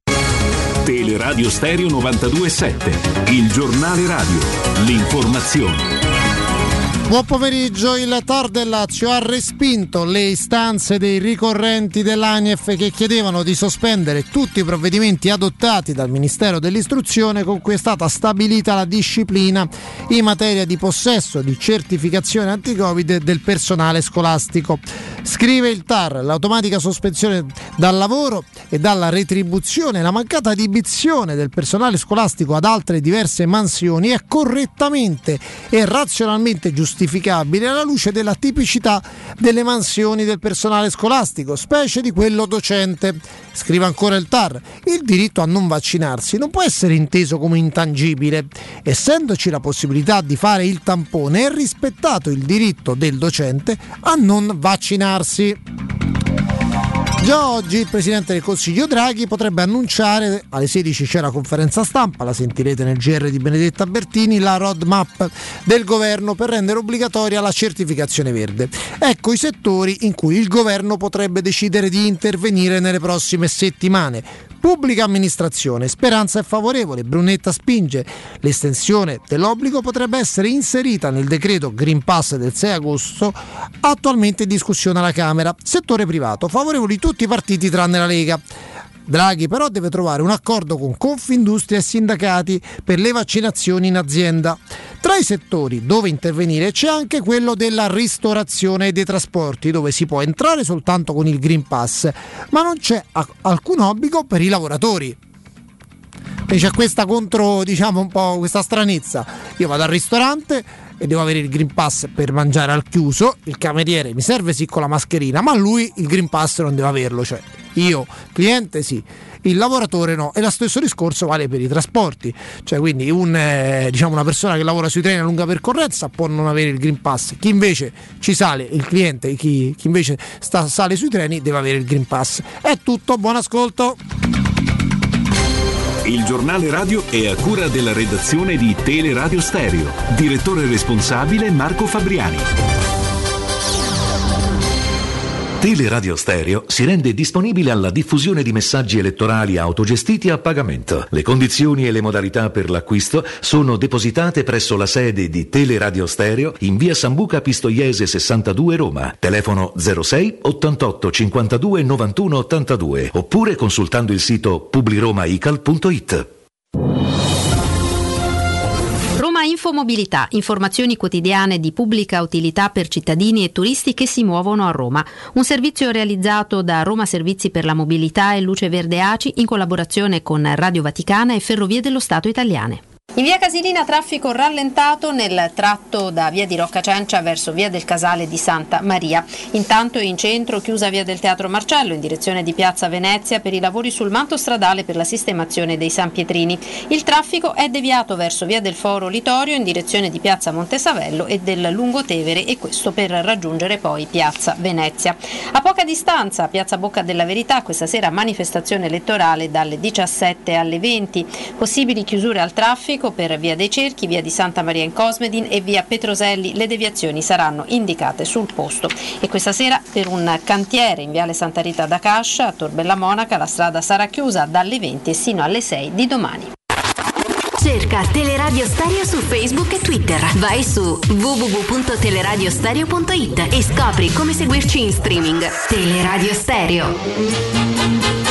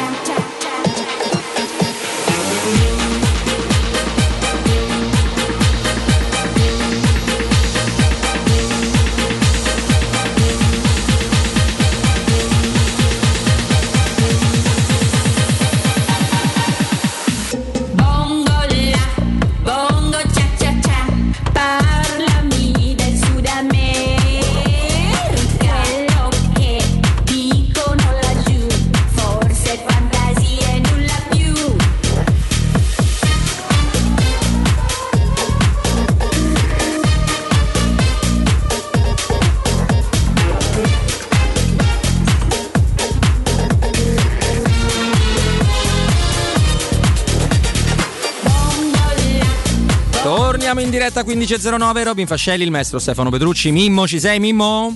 No, ci faccio. Ci fa il nostro Bravo. Mimmo Ferretti che è sempre un'ottima notizia ed è sempre ottima e cosa buona e giusta accogliere sulle nostre frequenze. Alessandro Antinelli, Rai Sport. Ale, Ciao, buon pomeriggio a tutti. buon Ciao, pomeriggio, Ale. buon pomeriggio. Eh, insomma, Ale, adesso al di là del fatto che gli appassionati calcistici vivono, e tu lo sai bene, abbastanza male la prima sosta dei nazionali dopo due partite di campionato, al di là del fatto che molto spesso gli impegni azzurri quando non c'è no, in palio la ciccia vengono anche quelle vissute con disturbo, gli scongiuri dei tifosi, dei nazionali che vanno, bla bla bla bla bla. Hai capito dove voglio andare a parare? Eh, dobbiamo tornare a parecchi annetti fa per rivedere una nazionale tornare in campo da campione di qualcosa, in questo caso d'Europa, prima era, era del mondo. Fa comunque un effetto, credo, no Ale? Beh, sì, devi tornare a settembre 2006. Esatto. E le ripartenze poi storicamente non sono mai facili, però qua a Firenze da quattro giorni c'è un'atmosfera di, di festa enorme perché c'è la, la Coppa che è stata al Museo del Calcio, adesso è a Palazzo Vecchio, la gente vuole fare, ci sono file per fare la foto con la Coppa. Eh, lo strascico, come potete immaginare, di un'estate che è stata quello, quello che è stata, cioè meravigliosa, con, con la nazionale che ci ha regalato a tutti un sogno un momento di svago dopo un periodo molto molto buio. Per questo c'è grande voglia di venirla a vedere, a festeggiare. I biglietti ieri venduti erano 9.000, ma io credo che alla fine, anche se Firenze non ha avuto storicamente un grandissimo rapporto con la nazionale, adesso la situazione sia molto diversa. Secondo me, colpo d'occhio sarà, sarà bello stasera. Io mi aspetto almeno 15.000 spettatori e poi c'è la partita che devi giocare, devi vincere perché poi il paradosso di tutta questa storia che stiamo vivendo è che col Covid c'è tutto compresso e hai vinto l'europeo e fra 14 mesi c'è il mondiale, cioè che, che è una cosa che te lo mette molto a tiro e ti dà subito un obiettivo vicino per non rilassarti e ricominciare a macinare. Eh, Alessandro, è una curiosità così proprio, se vuoi marginale, ma tutti i giornali stamani mettono Di Lorenzo eh, titolare e il Sky ha dato Florenzi. A te chi, chi pensi che possa giocare? Come... No, allora è, è una possibilità che giochi anche Florenzi, oggettivamente, però ieri è stato provato Di Lorenzo. Per questo, allora, eh, qui il tema è gli 11 della finale di Wembley, no? tranne Chiellini che viene risparmiato, non ha ancora giocato praticamente con la Juventus, Sì, qualche, sì. minuto, qualche minuto a Udine, e fai giocare Chiellini a Basilea perché poi Basilea che è, domenica contro la Svizzera è la partita chiave del girone, chiaramente. Eh, certo, certo. C'è la Bulgaria, è una squadra modesta e l'abbiamo già battuta a marzo. Quindi Chiellini lo tieni. Per il resto la sensazione vedendo gli spifferi, insomma, l'allenamento di ieri è che giocasse di Lorenzo, però come sapete Florenzi è un giocatore molto molto considerato dal CT, ha giocato la prima e ha giocato l'ultima, cioè è entrato nella prima da titolare e Sì, poi è entrato sì, nella nel finale, finale, sì. ma mh, è stato molto sfortunato col problema al polpaccio che ci ha avuto perché di fatto lui è stato un mese fermo e quindi ci può anche stare che venga data una possibilità a lui che nelle palle inattive in una serie di esercitazioni che ho visto è sempre stato provato con Di Lorenzo. E perché come Di Lorenzo un giocatore molto veloce. Quello che ha fatto vedere Di Lorenzo all'europeo è di essere uno molto tosto e molto ordinato. Cosa che non manca se vai a vedere anche a Florenzi quando gioca in nazionale. Mm, secondo me il dubbio che ci porteremo fino alla fine. Ci può stare anche Florenzi anche se ieri è stato provato Di Lorenzo. Di Lorenzo. Ok, perfetto. Mimmo? Allora io siccome di Ale mi fido al 100% eh, ed è l'unico cronista, uno dei pochi, pochissimi che ha seguito la nazionale della quale c'è tanta gente che dovrebbe stare da un'altra parte, però io di Ale mi fido al 100%, al di là di tutta la melazza che ogni tanto viene raccontata, specie su qualche giornale che è specializzato nel fare melazza e poche informazioni. In realtà Zagnolo come è stato riaccolto nel gruppo della nazionale? Rose e fiori o c'è stato anche magari mm, il tentativo di no, mannaggia, eh, mi raccomando, cerca di non. Ale, raccontaci la verità su No, allora guarda, nazionale. eh, io, perché poi, si tratta di par- parlare fuori dai denti, no? che come sai Mimmo mh, non è così facile che tu faccia una domanda per quanto la fai a fuoco e ti arrivi la risposta vera 100%, anche lì c'è la melassa, la minestra. Mm. Eh, ho frequentato, quindi conosco. Eh. E ieri io mh, ho, ho avuto modo di parlare 5 minuti in un'intervista da solo con Bonucci e gli ho chiesto se con quelli che sono tornati, che non hanno giocato l'europeo, Pellegrini è un discorso a parte perché l'avrebbe giocato se non si fosse fatto male, però riferito a Ken e Zagnolo ci fossero stati i discorsi dei senatori. E, lui ha detto che, un che lui ha parlato con tutti questi giocatori, cioè lui da veterano, penso anche Chiellini. Ci ha parlato e gli ha detto, ah ragazzi, voi avete una possibilità, perché eh, ce l'avete, perché siete parte di questo gruppo, c'è il mondiale eh, davanti. Il discorso era anche riferito a Ken, eh, non solo a quelli che rientravano come Zagnolo. Se vi comportate in un certo modo, se eh, ce la mettete tutta, voi siete parte di questo gruppo e avete la grande possibilità di giocare in una nazionale che è vincente, perché noi abbiamo vinto, cioè noi abbiamo dimostrato con quei 26 che si può vincere. È un discorso, ti ripeto, che non va esteso a Pellegrini, perché Pellegrini sarebbe stato uno che le partite le avrebbe giocate tutte, magari non da titolare, ma avrebbe giocate tante all'europeo se non si fosse fatto male.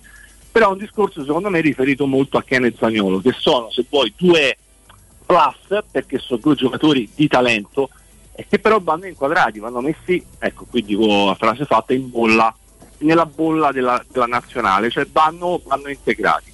Eh, come non lo so, vediamo, non, non so se da stasera, però io penso che nel trittico di partite, secondo me gli verrà data la possibilità a Zagnolo, come penso che potrà essere data anche a Ken. Poi dipende da come se la giocano, perché ci faccio un riferimento a Ken.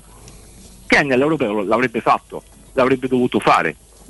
Solo che nella partita del 31 maggio a Cagliari con San Marino, dove era centrale titolare, non, mm, non l'ha Non presa si è mai. impegnato, dai, lo dico io, non si è impegnato. Cioè, no, no, non l'ha presa mai. Eh, appunto, perché non si è ma- impegnato, sennò San Marino ti eh, sbatte addosso la palla. Eh. Eh. Eh, cioè, devi- cioè, tu sei Ken, finisci con 4 gol, fai quello che ha fatto Bernardeschi con San Marino e ti guadagni il posto. No, lui non l'ha fatto e la sera dopo è andato a casa. Allora, secondo me, in questo contesto qua, CT dice, io ne convoco sempre 33, però ti faccio pure giocare, e secondo me li vedremo giocare, prima Zagnolo e poi Ken, e adesso però la palla passa a voi, perché o mi fate vedere qualcosa, oppure io ce n'ho tanti altri. Io la, io la vedo la vedo un po' così. Loro sono nel gruppo e però quando avranno la possibilità, secondo me ce l'avranno a breve, a breve di giocare. Poi se vuoi possiamo ragionare su che posizione in campo avrà Zagnolo con Mancini, perché, perché pure questo è interessante. Cioè io nel primo giorno di allenamento l'ho visto largo a destra, ho detto boh, perché lui ha sempre detto Mancini io lo vedo come una mezzala. Poi invece dopo l'ho visto da mezzala, e secondo me alla fine lo vede più da mezzala, come Pellegrini lo vede anche da esterno offensivo. Eh, sono le, sai, le, le convinzioni di, di un allenatore. Secondo me lui dice, io so tu quello che puoi fare da esterno destro, però lì c'è pure Chiesa, se vuoi, no? Allora lui può entrare in una rotazione con Chiesa, ma c'è pure Berardi. Invece come mezzala, con più campo davanti, tu mi puoi spaccare le partite. È vero che toccare quel centrocampo con Barella, Berratti e Giorginio non è facile, però le partite sono tante e se questo ragazzo ritrova la gamba di prima, eh, secondo me Mancini lo tiene molto in considerazione. Però dipenderà da come prenderà quando sarà rimesso in campo. Cioè, eh, perché l'esempio di Ken, di quello che è successo a Ken con San Marino, sta lì davanti.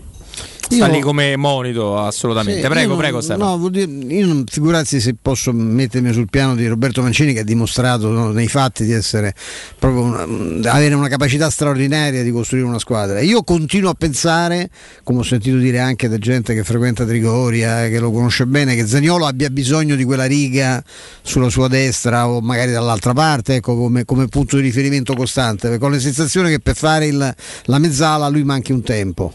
E lui è uno che tende molto a, a- a- se, se gioca a centrocampo, stoppa il pallone, parte in dribbling, cioè io secondo me non ha i tempi degli altri centrocampisti azzurri, però insomma mi inchino di fronte alla scienza io- di Mancini senza alcuna ironia perché sarebbe...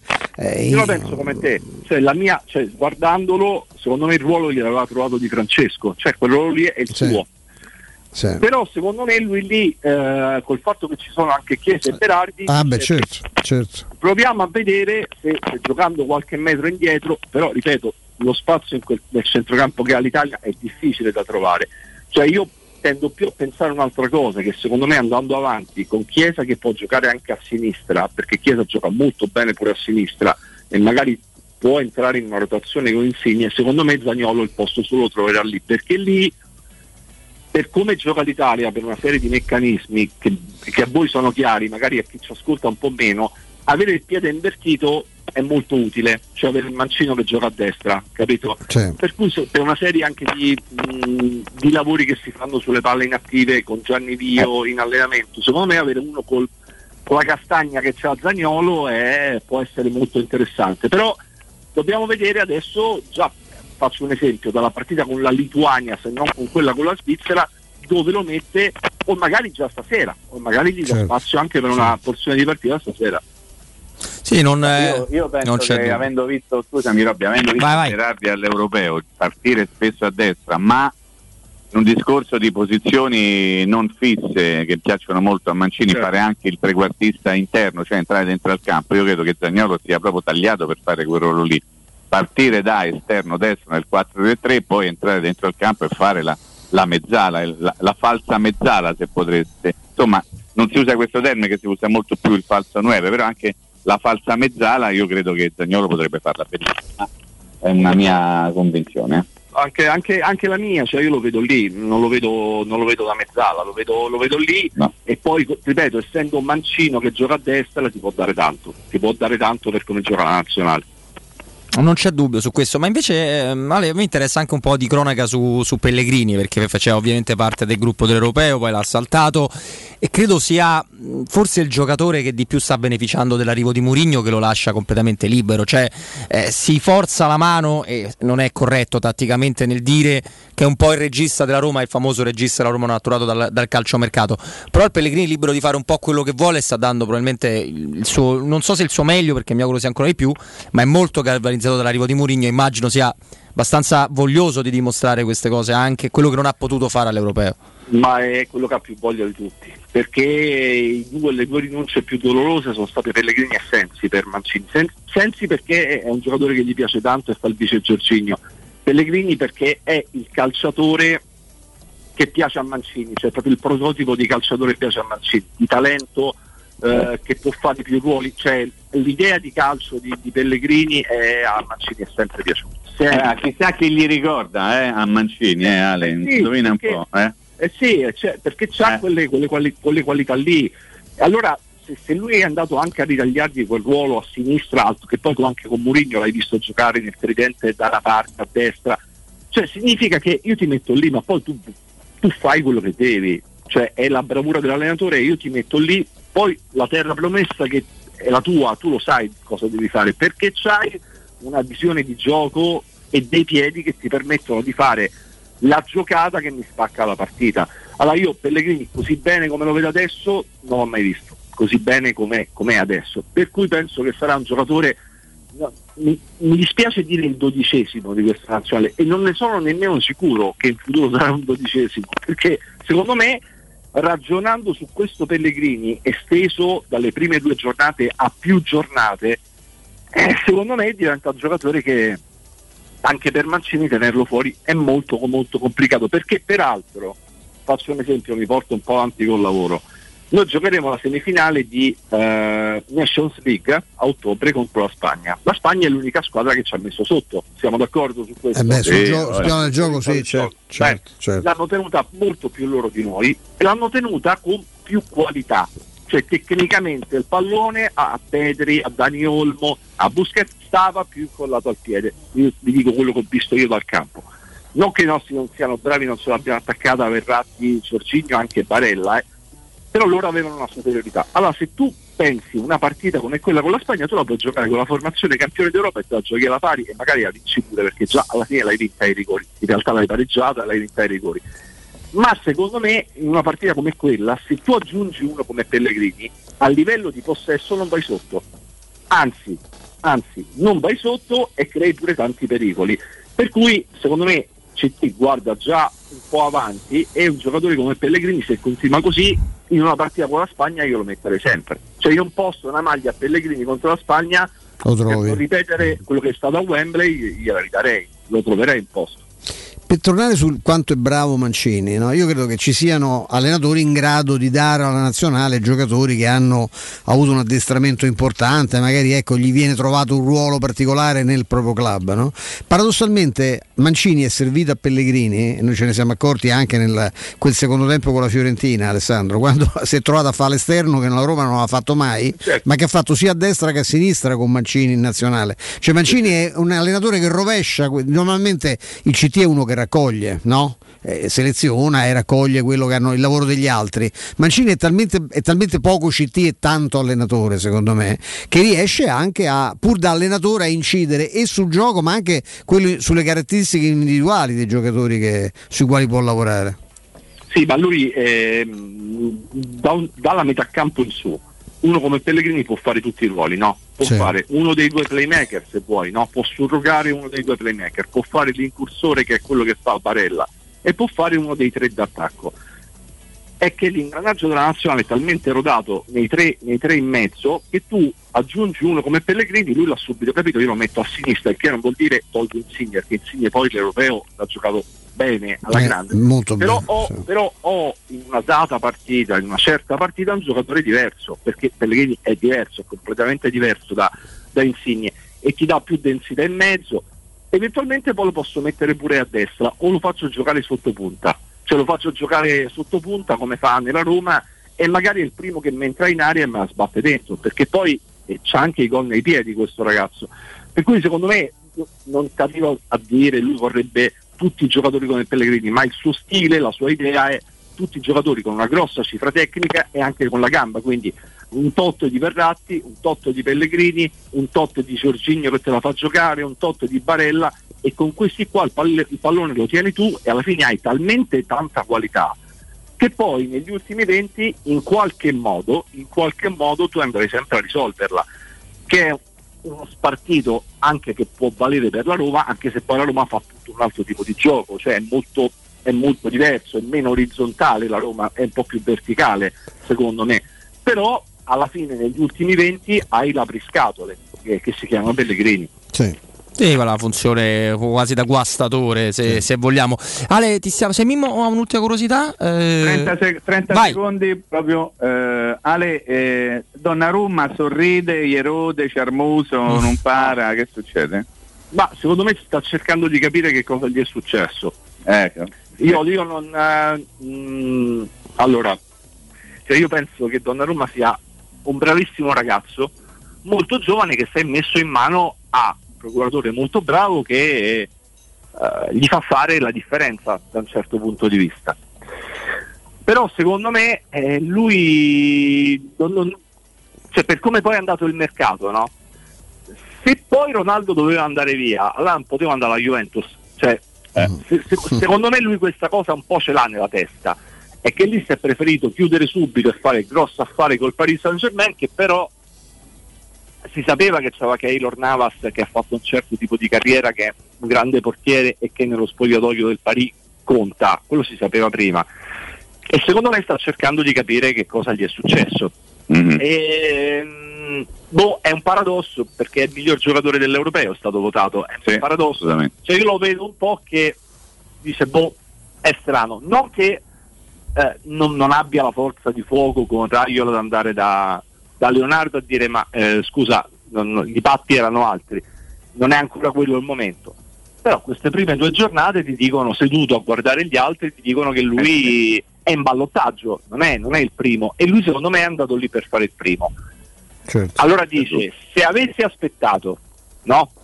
L'Europeo è finito l'11, aspettavo un altro po', come Locatelli, capito? Locatelli è arrivato alla fine del mercato alla Juventus, è arrivato Sì. al il- dopo Ferragosto, dai, 16-17. Non, è, non è che magari avrei trovato posto in una squadra italiana e magari era con la, con la maglia strisce bianco-nere. Io secondo me, secondo me lui un po' in testa questa cosa ce l'ha. È probabile, certo. Sì, tra, tra l'altro mh, tecnicamente Keylor Navas viene considerato anche molto di più di quanto sia forte sia dal Paris che da t- tanti tifosi del Paris. personalità che diventa E, no, ma poi mh, detto bene Alessandro, c'è uno che pesa tantissimo nello spogliatoio del Paris Saint Germain. Mai, io mai avrei pensato, è un bel soggetto deve essere questo. Eh perché- sì, sì, sì, Ah, ah, assolutamente. E lì ce ne sono di personalità eh, anche. No, eh, direi insomma. no? È abbastanza pesantuccio come spogliatoio. Ale Antinelli è sempre un piacere, grazie, buon lavoro. Ciao ragazzi, Ale, gra- ciao, grazie Ale, davvero. eh. Ciao Ale, buon, lavoro. Ciao ciao. Grazie, grazie davvero. Comunque da quello che so io in ottica parigina per chiudere l'argomento Donnarumma Paris Saint Germain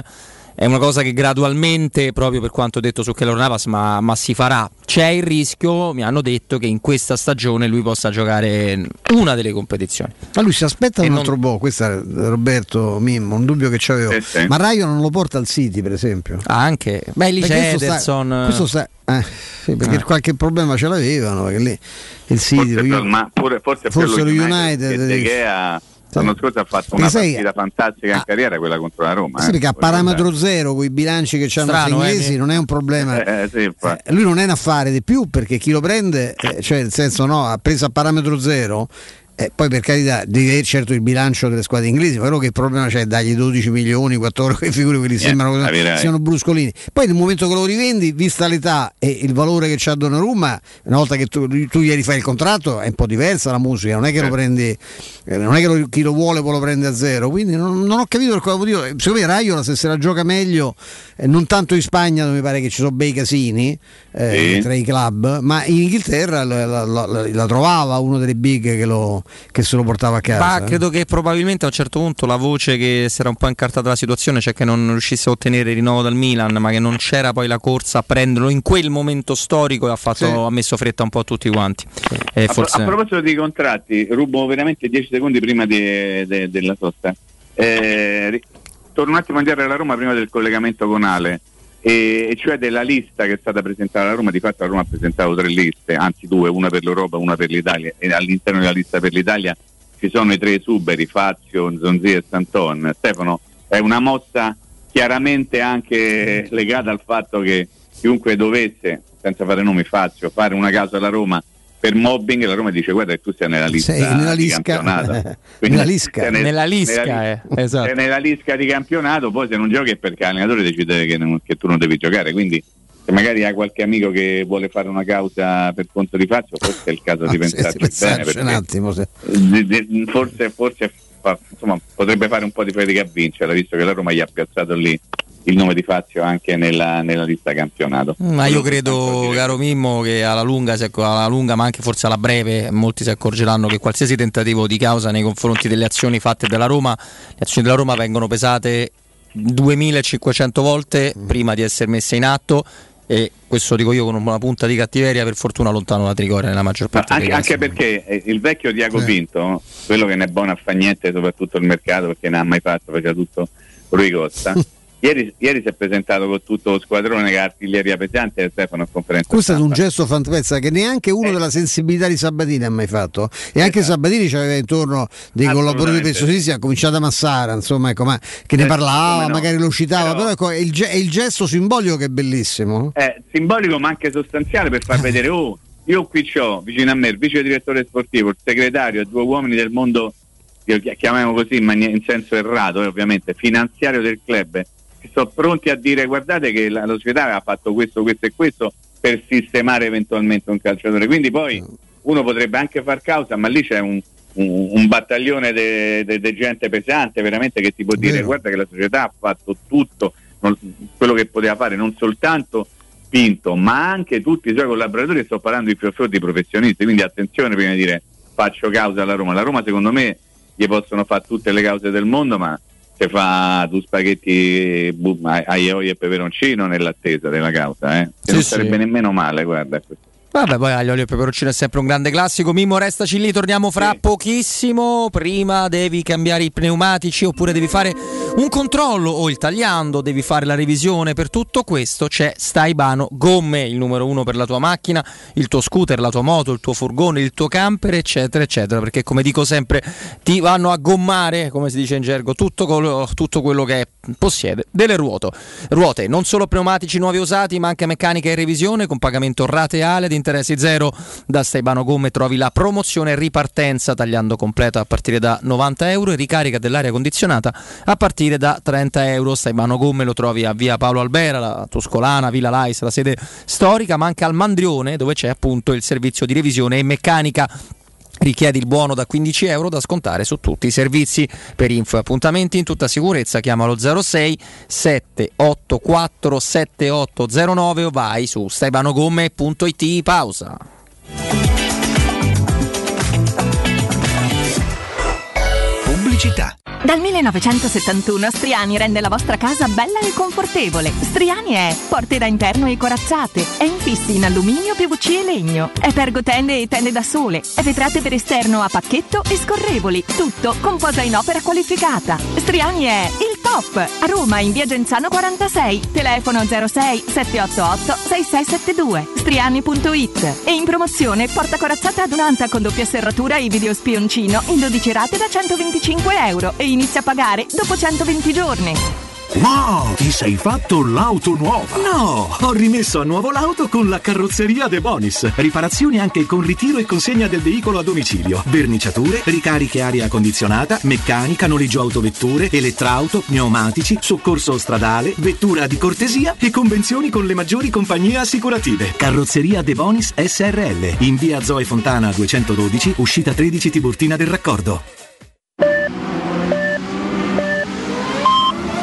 sicuro con la tua auto dai numero uno dei ricambi. GM Autoricambi. Passione per i motori, prezzi super concorrenziali, competenza nei servizi sono i nostri marchi di fabbrica. La migliore qualità dei prodotti e risparmio su ogni ricambio. Approfitta delle nostre vantaggiosissime offerte. Scegli la competenza e la convenienza di GM Autoricambi. gmautoricambi.com Il tuo pit stop a Roma. Via Giovanni Passerini 1725 06 25 20 92 51. Brindiamo! Sei pazza? Un bicchiere di plastica e una bottiglia di vetro non si incontrano mai, nemmeno quando li butti via. E due coppe di champagne? E due birrette? In queste sere d'estate differenzia bene i tuoi rifiuti e brinda a un futuro più pulito. Ama il futuro sostenibile. amaroma.it Nel centro di Ostia, in una zona commerciale ad alta percorrenza, la società SIPA dispone di negozi di varie metrature, locali liberi e disponibili da subito, adatti a qualsiasi tipo di attività, in una posizione privilegiata e centrale. La zona signorile, la collocazione commerciale e gli ampi parcheggi nei pressi rendono questo immobile un ottimo investimento. Per qualsiasi informazione rivolgetevi al 345 713 5407 e visitate il sito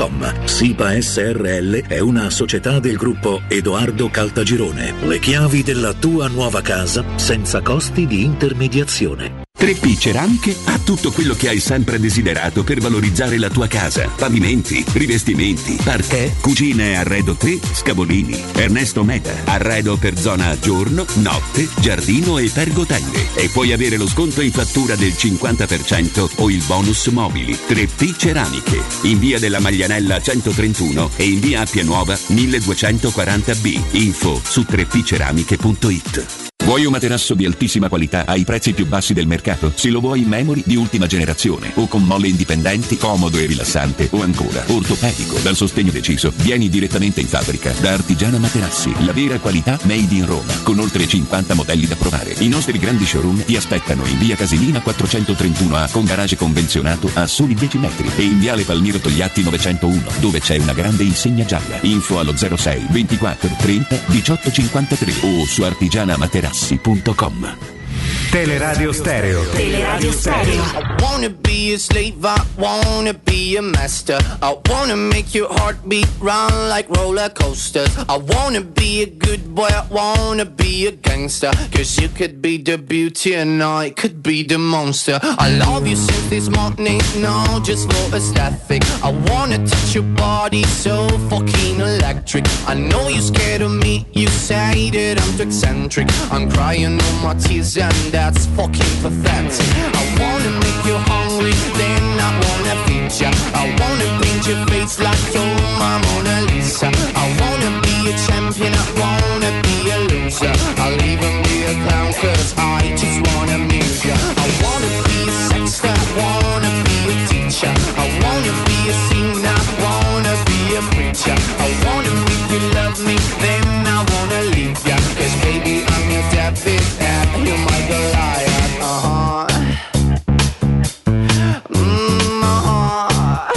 Bene, anche gli amici di Sky Sports da qualche minuto hanno messo la notizia che Olivier Giroud è positivo purtroppo Sì, al al Covid-19. Tra l'altro, intorno alle 16. Tanto ci sei, caro Dominic? Sei con noi? Sì, stavo con- stavo- ah, perché non vuoi? Io sto qui. no, no, è il Eh, contrario, è proprio perché voglio. Cioè, eravamo già Stavo- disperati. eh. Stavo controllando. Bello che sei. Stavo controllando una cosa e magari diamo un suggerimento anche a Coso, quello che sta del là del vetro, come si chiama Coso? Quello Andrew? che fa la redazione. No, Andrew? Andrino, no, per Gianni. Ah, Flaviuccio. Gualtierino, Gualtierino Coso. eh, di informarsi eh, bene, meglio magari perché eh, credo che mh, Ibanez abbia un problema al setto nasale Ah. eh, ri- ricordino del calcio di Bonazzoli del- dell'altra una, sera una tramba e che quindi si stia allenando con una maschera speciale per, di quelle che si mettono in questi casi quando c'è un problema al naso per vedere che tipo di reazione uno Certo, può avere certo. da fastidio o meno quindi eh, c'è, un- c'è un- c'è questo problema il Bagnet ovviamente sta cose si allena tranquillamente ma con una vistosa maschera Oddio, in che 15 ti copre giorni, il due naso, settimane eh. dovrebbe recuperare. Sì, magari. sì, sì, però c'è sempre una rottura di. Eh, no, sì, di- ci- di- si respira male, Adesso sa- Coso, ci si allena male. Soler, Coso- eh, Coso- ci, dirà, ci dirà tutto. Sta eh, controllando. cosa. Prego. Eh, tanti, t- quanti sono? Sono 14 i romanisti. I romanisti sono Eh, 14, sì. Qui- 15 compreso Riccardi, che ha questa storia particolare, che è un esubero. Eh. Che non gioca da una vita, ma siccome lo conoscono bene in nazionale, è stato convocato l'Under 20 e quindi sta in nazionale Under 20. Vedi Stefano come, come deve essere tante volte, no? Cioè, questo è un ragazzo che è fuori rosa, diciamo sì, è fuori, è stato inserito lui nella lista fuori quota dei primavera. Ok?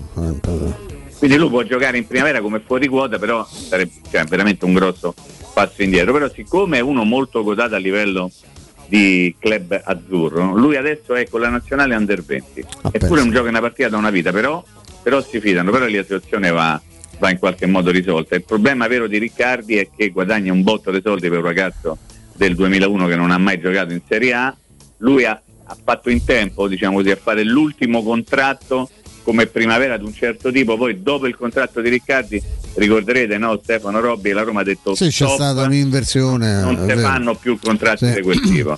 Mimmo, Però ci dobbiamo, ci dobbiamo fermare un secondo, poi io ho una domanda su Riccardi che volevo, che volevo farti, ma adesso le domande le facciamo al nostro Francesco, parliamo di SIPA, un'altra delle società del gruppo Edoardo Cartagirone, parliamo quindi di commerciale ad Ostia, caro Francesco. Esatto, buon pomeriggio, buon pomeriggio a tutti gli ascoltatori e per Stefano, sì, come ricordiamo sempre, oggi parliamo di commerciale, quindi parliamo di negozi, parliamo di negozi nella nostra città di riferimento del mare che è Ostia, quindi proprio nel centro di Ostia, a 150 metri dal mare e a 100 metri dal corso principale, la SIPA, società appartenente al gruppo Edoardo Cartagirone, che come ricordiamo sempre è il leader del settore delle costruzioni immobiliari da oltre 100 anni, nel corso proprio principale, vicino esattamente al corso principale, quindi 100 metri, potete trovare i nostri negozi. Come raccontiamo sempre Stefano, sono negozi ovviamente tutti vetrinati, posizionati sulla strada, con il parcheggio comodo che è un punto di riferimento di cui del gruppo Edoardo Cartagione facciamo sempre molta attenzione,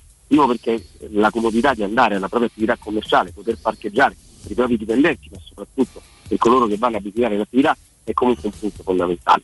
Quindi come ti dicevo, si trovano, sono tutti vetrinati, tutti con la possibilità di mettere la canna fumaria, in questo momento come stiamo uscendo finalmente dalla post pandemia c'è di nuovo molta richiesta per quanto riguarda la ristorazione e poi abbiamo una particolarità, essendo noi costruttori diretti, quindi non si pagano costi di intermediazione, possiamo tranquillamente scegliere anche il taglio che più è idoneo per la propria attività commerciale, quindi da 50 ai 100 ai 200 ai 300 metri quadrati abbiamo la possibilità di scegliere.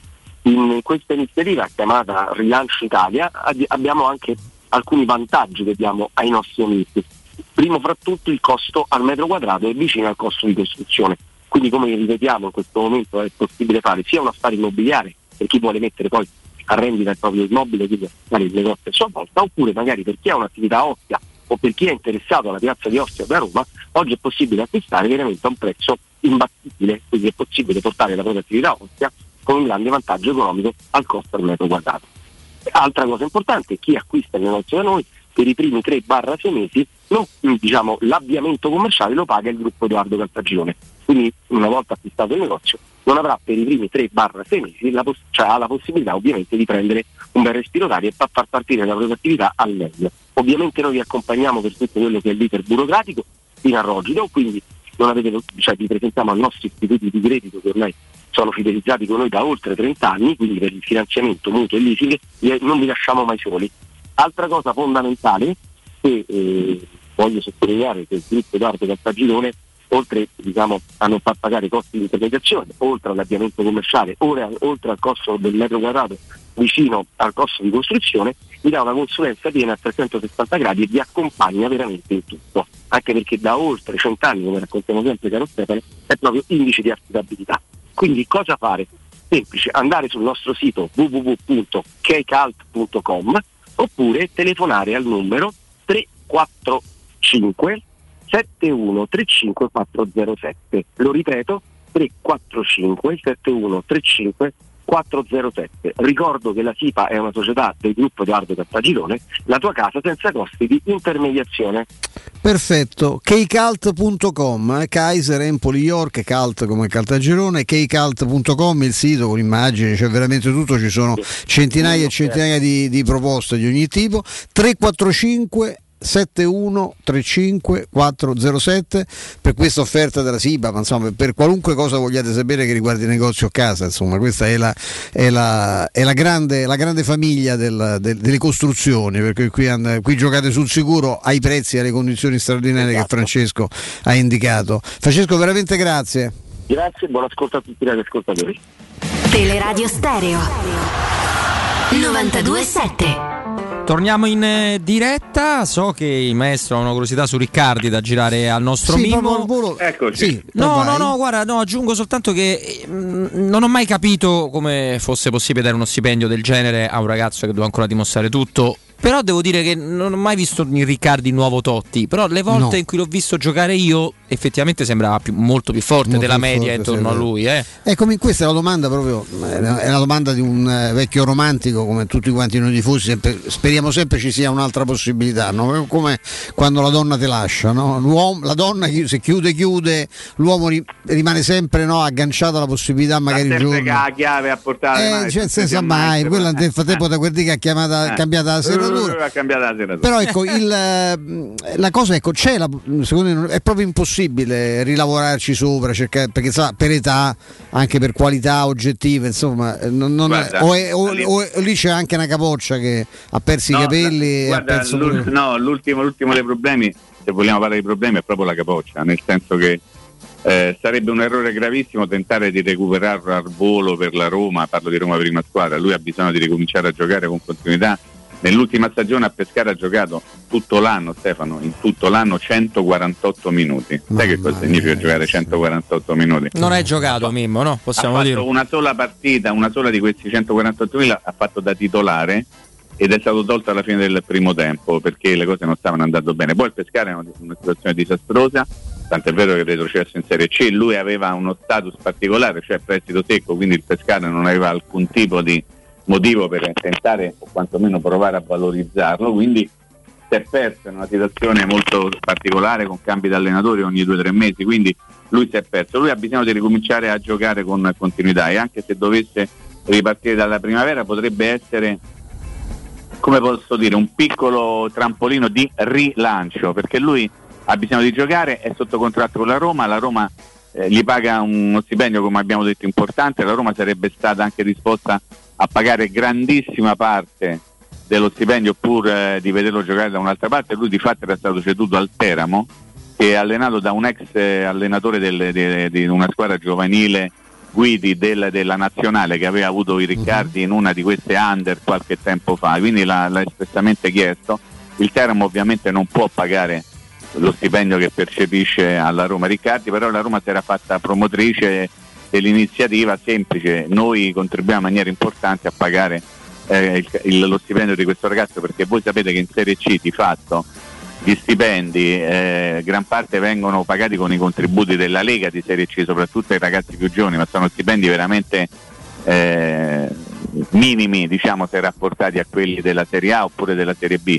Però tutti presenti con uno stipendio di quel genere non puoi andare a giocare in Serie C e oltretutto lui non ha ritenuto opportuno andare a giocare in terza serie perché vuole magari rigiocarsi le carte in un certo modo e eh, ha bisogno però di giocare. Il fatto, lo ripeto, che lui sia in nazionale under 20 nonostante eh, abbia giocato veramente nella passata stagione 148 minuti col Pescara sta a dimostrare che evidentemente c'è qualcuno che ancora crede che lui possa, possa fare qualcosa di importante anche se ha bisogno di ripartire è il 2001 comincia ad avere 20 anni non è più ragazzino lui era fortissimo credo che eh, Robby l'abbia visto quando aveva 16 anni che giocava con quelli di 18 ed era il più bravo di tutti. E lì, e lì forse si è fatta una valutazione che non è stata rispettata poi col- col passare degli anni. Per colpa di chi? Non, è sempre colpa di tutti quando un ragazzo promettentissimo non riesce a mantenere le premesse o le promesse come avrebbe dovuto. Però se ho 30 secondi Robby Certo. vi, vi voglio sbloccare un ricordo Eh, Ma è che esce da Riccardi, Mimmo? Sì, che esce Ah da no, no, Riccardi, perché se esce da Riccardi ho una curiosità, perché mi fido molto... giovanile sì. Eh no, allora, allora chi- chi- chiudo al volo perché ho una curiosità perché Vai. sai mi fido molto di te su- perché tu Vai. hai fatto, mi hai citato Riccardi quando giocava a 16 anni con quelli di 18. Sì, esatto. Quindi, dicendo era il più bravo di tutti. Non mi hai citato la primavera. No. E allora mi, mi- mi chiedo, tu Mimmo Ferretti, quando lo vedevi giocare prima di andare al Pescara, cosa pensavi? Cosa poteva diventare secondo te col tuo occhio abbastanza Pensavo che allenato? potesse diventare un giocatore professionista Mm. eh, e, se- e che se avesse mantenuto le premesse eh, mostrate appunto a 16 anni, 17 anni avrebbe potuto fare qualcosa di interessante anche a, a livelli di Serie A. Eh, non ti parlo di fare il titolare nella Roma, però eh, c'è stato un momento, ve lo ricorderete tutti, no? Eh, c'era la Roma che stava premendo, pensate un po' di che cosa vi sto parlando, per avere Rugani dalla Juventus. Ve lo ricordate? Sì, come no. Questione di un paio d'anni fa. E la Juventus aveva chiesto una serie di giocatori eh, in cambio di, di Rugani e tra questi giocatori c'era anche Riccardi, ma non soltanto Riccardi, e che sarebbe stato smissato ovviamente nell'Under 23, poi chissà che fine avrebbe fatto. Però insomma a quel momento ci fu una, una levata di scudi, se ricordate, no? per dire ma come il migliore elemento, l'elemento più promettente del settore giovanile da Roma va alla Juventus e la cosa finì lì, un po' perché Rugani poi abbiamo scoperto che non è sto grande calciatore dovunque va, lo sbattono indietro, è andato in Francia, hanno rimandato indietro, è andato al Cagliari, hanno rimandato indietro, sta la Juve, non si sa se, rima- se si farà in tempo a giocare qualche partita, se troveranno una sistemazione magari prima possibile. Ecco, però in quel momento Riccardi era il migliore elemento del settore giovanile a Roma ed era complicato pensare di mandarlo alla Juve. Poi non c'è nemmeno il col senno di poi perché lui non- di fatto non ha più giocato. Però è un ragazzo che merita un'altra chance, come ha detto Stefano, però deve ripartire veramente da- da- da- dal basso, quindi eh, ricomincerà almeno finché non gli verrà trovata una sistemazione, ma a questo punto non penso non prima di gennaio, con- ricomincerà a giocare con la primavera come fuori quota, cercando più che altro di farlo ritornare ad essere un calciatore. Però sbloccavo quel ricordo perché sennò poi me lo dimentico. Eh, voi ricordate qualche tempo fa il presidente del Napoli, Aurelio De Laurentiis, eh, durante una conferenza stampa se ne uscì dicendo che aveva chiamato Fienga perché la Roma stava tentando di portargli via un giocatore della primavera o del settore giovanile, non della primavera, del settore giovanile. E, e ne fece un punto di d'onore no, De Laurenti per dire ma come queste cose non si fanno perché la Roma di fatto aveva messo gli occhi addosso a un ragazzino del Napoli e stava cercando di portarlo qui nella capitale. De Laurenti che era stato avvisato dal direttore sportivo del settore giovanile, Grava se non ricordo mai, del Napoli, eh, aveva fatto nel corso di questa conferenza stampa una sorta di lamento per dire ah la Roma non si deve comportare così perché, perché i giocatori, i ragazzini non vanno toccati eccetera eccetera. Beh, la storia è andata a finire in questo modo che questo ragazzino che si chiama Emanuele Modugno che è un 2008 Bravo a cantare. Eh, La voce Eh? fantastica. Voce straordinaria. Assolutamente sì, fa cantare il pallone, diciamo così, se proprio volete fare gli zuzzurelloni, è stato tesserato dalla Roma. Eh? Ok? Quindi eh, diciamo tra virgolette ha vinto la Roma questa diatriba con il Napoli e giocherà nell'Under 14 che è allenato da Mattia Scala, che è il figlio di Vito Scala che per la prima stagione eh, si cimenta a fare l'allenatore in primis di una squadra del settore giovanile dopo essere stato per due anni abbondanti, se non tre, nel gruppo di lavoro di Alberto De Rossi nella primavera. Ecco, vi volevo parlare di Manuele Mudugno, classe 2008, che era diventato noto, non certamente famoso, perché De Laurenti si era detto ah, la Roma mi vuole fregare un giocatore. Io non so se la Roma eh, gli ha fregato il giocatore a Napoli, so che da quello che ho capito, da quello che mi è stato raccontato, determinante è stata la volontà dei genitori di questo ragazzo che hanno preferito mandare a giocare il figlio nel settore giovanile della Roma piuttosto che tenerlo a Napoli, ognuno fa le proprie scelte, però ricordiamoci di questa storia, magari scopriremo fra qualche tempo quando non avrà più 14 anni se sarà stato un investimento giusto o un pochino meno. Tutto qua era soltanto un ricordo sbloccatigno. Eh, invece eh, tra poco vi racconto insomma, quella storia ancora più assurda di quella di Fazio Zonzis Antonio che viene dalla pallacanestro americana. No, mm, un attimo perché Sky sta riproponendo un servizio con il 10 del, del Barcellona no? che sarà Ansu Fati, Ansu Fati, che prende le- la pesante eredità di, Di. Leo Messi. Però da un lato mi affascina questa cosa, lasciamo perdere il discorso della Roma di, di Francesco Totti. Se cambiamo numero di maglia, se, se vogliamo, questa del Barcellona è in parte un, esempio mi viene da dire nei confronti di una piazza dove al minima cosa dice riprendiamoci Nainggolan con tutto quanto ci vuole bene al Ninja, Strottman o faresti un altro giro con non lo so, dite, dite voi, perché questi hanno Bravo. girato pagina da, da un quarto d'ora e il numero 10 è Ansu Fati perché è un ragazzo promettente, non, non si- non- non- c'è niente da mettere in frigo, non c'è niente da mettere, da mettere in ghiaccio. Non sarei in grado di vedere, eh, lo ribadisco, un numero 10 ancora, o meglio, deve essere bello cicciotto ecco, per, per- per darmi quella voglia lì. Eh, magari Zaniolo fra due stagioni, non so come dire, ammesso che, non, che voglia lasciare i 22. Però da un lato mi affascina no? questa velocità di, di pensiero, di, di cambiamento, se, se vogliamo. Una, una cavolata, eh, tutto qua. Prima di, di quello che vi volevo raccontare, eh, due notizie. È stata sospesa la vendita dei biglietti per Napoli-Juventus, notizia che mi aveva girato prima Flavio, che mi sono dimenticato di dare a voi e ai nostri ascoltatori. Al momento sospesa per indicazione dell'Osservatorio Nazionale sulle manifestazioni sportive perché viene considerata partita eh, troppo a rischio. eh, non lo so, mi sembra anche un po' particolare perché teoricamente basterebbe non far andare, come accade molto spesso, soltanto i tifosi della, della Juventus. Tutti i problemi che ci stanno, dato per spostarsi. Esatto, poi storia nella storia di questa, di questa vicenda qua mi fa sorridere perché sono tornati indietro i tifosi che erano già in coda alla, alla biglietteria. Ecco, con tutto che la gestione dei biglietti dello stadio ex San Paolo ora Maradona è molto particolare, lì c'è una situazione strana, eh? Napoli di Sarri ha avuto 10.000 abbonamenti ma in due anni, 5.700 un anno e 5.000 l'anno dopo perché c'è, c'è una profonda guerra tra alcuni gruppi ultra e la presidenza del Napoli, tant'è che loro se c'è, se c'è da fare il San Paolo pieno per un big match lo fanno, ma non, Ma si, non- non abbonano, si abbonano più, non sì. si abbonano più, che è una cosa abbastanza particolare e credo che nel 2021 bisognerebbe trovare un modo per non mettere la gente in fila al botteghino. Eh, la Roma lo sappiamo, con un sistema che ha avuto anche qualche criticità, molto sempre meno. Io l'ho fatto il biglietto Roma Sassuolo, ho avuto un po' di pazienza, ma è molto facile farlo. La Roma eh, vende solo online, eh, poi c'è la possibilità per chi ha disabilità, altri tipi di problemi di chiamare un numero telefonico, ma un numero dedicato solo specificatamente per quei motivi là, non c'è eh, botteghino se vogliamo. E poi il Der Spiegel ha fatto un. ehm, un- ha fatto la cronaca, ha cercato di, di trovare delle, delle notizie perché sca- grande, grande giornale. del Esatto, Spiegel, Der Spiegel e ha rivelato che l'agenzia inglese che- Fint, eh, un'agenzia esperta nel settore di lobbying, sarebbe stata contattata per studiare un piano di rilancio della Superlega con un documento bozza intitolato Spianare la strada alla Super League, strategie per ricostruire, ripartire e vincere. E poi ci sono un Eh, po' ma di... fanno bene, po' fanno di bene quelli della Superlega a ripartire, Robby scusa eh.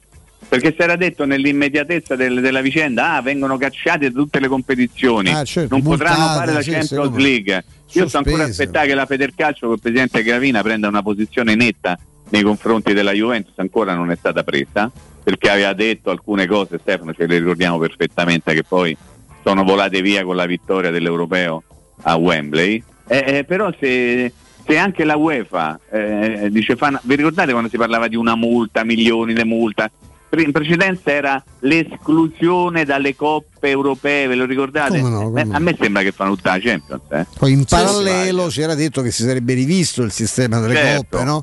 E hanno presentato un piano che veramente, che è ciufolo, veramente poco- che è ciufolo. veramente poca roba, poco altro, una cosa che Esatto. parte tra due stagioni, quindi c'è le- perché adesso per carità di Dio è, è del tutto evidente che se hanno queste situazioni debitorie, no? i club più importanti, la colpa non è, non è di Ceferin o di chi lo ha preceduto. È altrettanto vero però che siccome il problema c'è, è un'organizzazione seria, anche se appunto a maggior ragione perché al di fuori no, il Super Partes deve prendere atto di questa situazione e cercare di trovare un accordo che non porti queste società eventualmente a cercare di forzare il blocco, sono state respinte, non con la fermezza che come ha sottolineato Mimo che andava, che andava usata, però è chiaro che un'alternativa tu la devi dare, perché sennò la strada è quella, cioè questi non, questi non ce la faranno, perché tra l'altro io mi ricordo chi era una volta un, un interlocutore, no? quasi mi, mi, mi, mi- mi rimproverò perché ha usato il termine di bancarottieri, questi sono dei cialtroni bancarottieri, così integro il, il concetto, perché lo dicono i loro Sì, me lo bilanci. ricordo quel collegamento. Lo dicono i loro bilanci, lo dicono la loro gestione, lo dicono loro che fanno,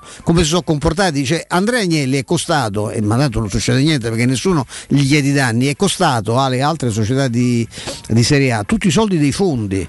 Perché avendo firmato un accordo che escludeva la possibilità di partecipazioni diverse, che non fossero quelle dei club della Superlega, ah, per l'accordo che aveva fatto con Florentino Perez, ha fatto cadere con alleanze promettendo. Poi sono stati. Io farei un applauso tutto a chi l'ha seguito.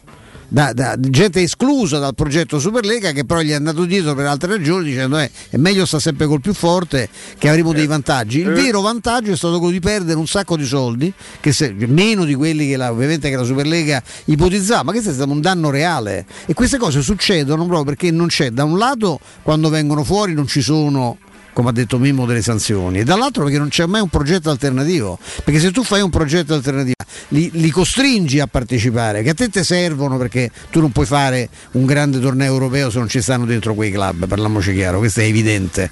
L'altro club gli altri club stessi non possono fare però come gli pare ma dagli però un'alternativa no? fai convincili portali dalla tua parte. Invece tu guarda, tu guarda che non è successo nulla né a livello diciamo di, di sanzioni né tantomeno a livello di proposte Assolutamente. Allora, prima no, forse tanto Mimo, Mimo tu ci ascolterai, ce lo prometti? Ma come sempre. Va bene, allora quella storia lì che riguarda non, non Zonzima, ma l'NBA, ma una situazione molto particolare, la raccontiamo dopo con anche Flavio Maria Tassotti, così non facciamo Ah. fare tardi a Mimmo Ferretti, il No, nostro Mimmo. figurati. Mimmo, grazie.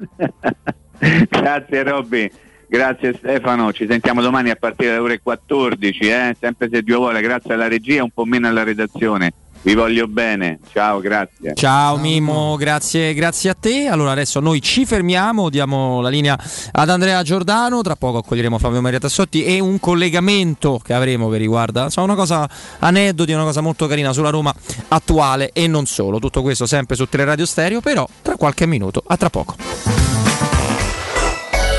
Pubblicità. In zona Ponte di Nona, la società edilizia del Golfo dispone di diversi negozi di varie metrature posizionati su strade ad alta percorrenza che collegano la via Prenestina e la via Collatina con la rete autostradale. I negozi offrono la possibilità di installare canne fumarie e vi sono ampi parcheggi nei pressi. Per qualsiasi informazione rivolgetevi al 345 713 5407 e visitate il sito www.keicalt.com. Edilizia del Golfo SRL è una società del gruppo Edoardo Caltagirone. Le chiavi della tua nuova casa senza costi di intermediazione.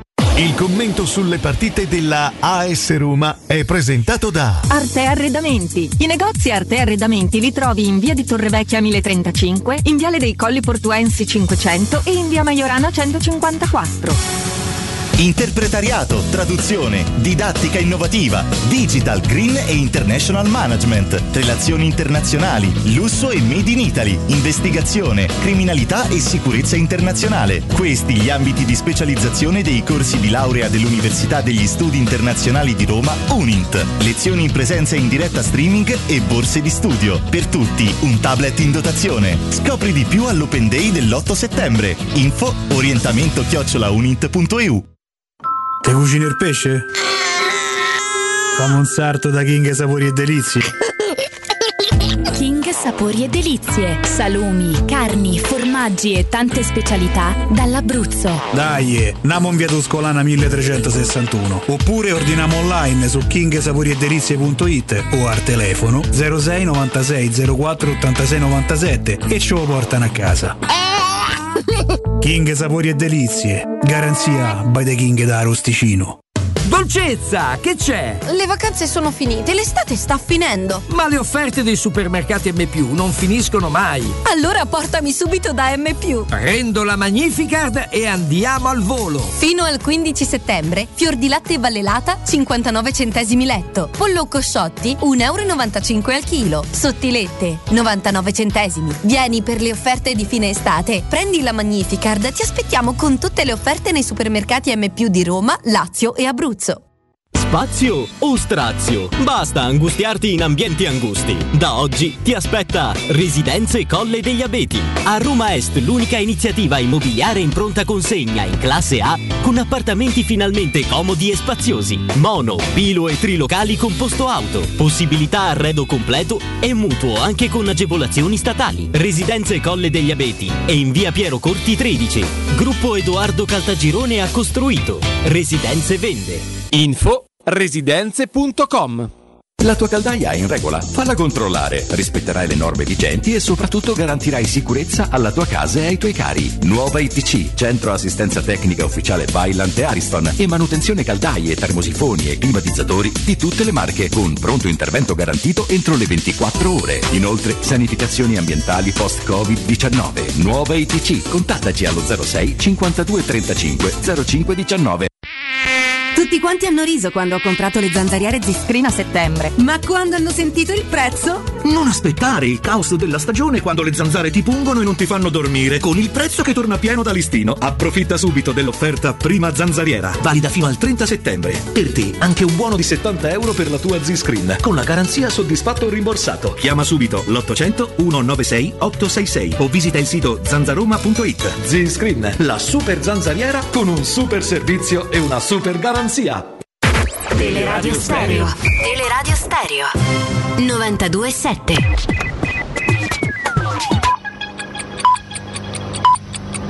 Sono le 16 e 5 minuti. Teleradio Stereo 927. Il giornale radio. L'informazione. Nuovo insieme con Benedetta Bertini, buon pomeriggio. Domani uscirà il verdetto settimanale sulle regioni ed è alta la probabilità che Sardegna e Calabria passino dal bianco al giallo a causa dell'alta incidenza dei contagi, soprattutto per l'aumento dei ricoveri nelle terapie intensive e nelle aree mediche. La Sicilia invece dovrebbe evitare il passaggio all'arancione, secondo quanto filtra dal Ministero della Salute. Ed il Lazio raggiungerà l'immunità di gregge già dal 10 settembre, un traguardo che secondo le previsioni dell'assessore regionale alla sanità Alessio D'Amato farà in modo che venga scongiurata la possibilità di tornare in zona gialla, lo farà con 15 giorni di anticipo rispetto al paese intero, quando lo scudo sanitario in Italia verrà eh, raggiunto il 25 settembre. Gli esperti hanno fissato la soglia dell'immunità di gregge all'80% della popolazione vaccinabile dai 12 anni in su. Terza dose del vaccino. Moderna chiede il via libera, ma l'EMA non la ritiene urgente. In Italia una decisione avrebbe, dovrebbe arrivare a breve, ma sembra sempre più probabile che la terza dose si somministrerà a partire da ottobre solo agli anziani, ai più fragili e agli immunodepressi. Adesso una storia che ha dell'incredibile. Una coppia francese di Prosevé, un piccolo paese di appena 3.000 abitanti, durante il restauro del proprio appartamento si è imbattuto in un vero e proprio tesoro. Il merito degli operai che hanno scoperto prima una scatola piena di 239 monete d'oro coniate durante i regni di Luigi XIII e Luigi XIV durante l'abbattimento di un muro e qualche giorno dopo, eh, riporta le telegramma, hanno rinvenuto una borsa anch'essa piena di monete nascosta sotto una trave. Il totale ammonterebbe a 300.000 euro. Questi pezzi inestimabili saranno messi all'asta il 23 settembre e il ricavato della vendita sarà diviso tra la coppia e i tre lavoratori. È tutto per quanto mi riguarda, il giornale radio torna alle 17, vi lascio ancora in compagnia di Roberto, Stefano e Flavio da parte di Benedetta Bertini, un saluto. Il giornale radio è a cura della redazione di Teleradio Stereo. Direttore responsabile Marco Fabriani. Luce Verde, Roma. Dalla redazione buon pomeriggio al microfono Simone Cerchiara. A seguito di un incidente chiusa la via Salaria all'altezza della motorizzazione civile in direzione del raccordo anulare. Deviazioni sulla corsia laterale. Inevitabili le code provenendo dalla tangenziale. Iniziano dall'aeroporto dell'Urbe. Sul viale Giotto incidente all'altezza di Porta San Paolo, prestare attenzione. Sul tratto urbano della A24 all'altezza di viale Togliatti si rallenta per lavori verso il raccordo. Lavori sulla Casilina in prossimità di Centocelle, in questo caso si rallenta verso il viale Togliatti. Lavori in via del Teatro Marcello, senso unico di marcia in direzione di Piazza Venezia, possibili rallentamenti. Con questo per il momento è tutto, ricordo che per i dettagli di queste e di altre notizie potete consultare il sito roma.luceverde.it. Un servizio a cura dell'ACI e della Polizia Locale di Roma Capitale. Teleradio Stereo 927.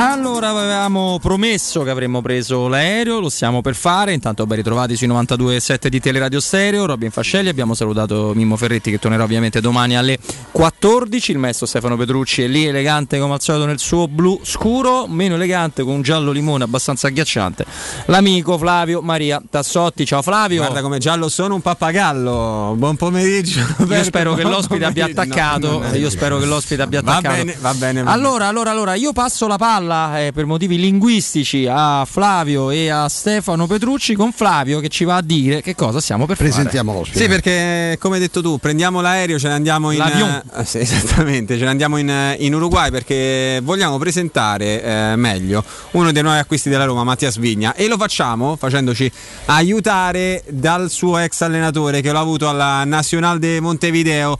Mister Alvaro Gutierrez, benvenuto su Teleradio Stereo. ¿Cómo están? Un saludo grande para Flavio, este, Roberto y Estefano. Gracias. Yo estoy bien aquí en Uruguay, tranquilo, espero que ustedes también.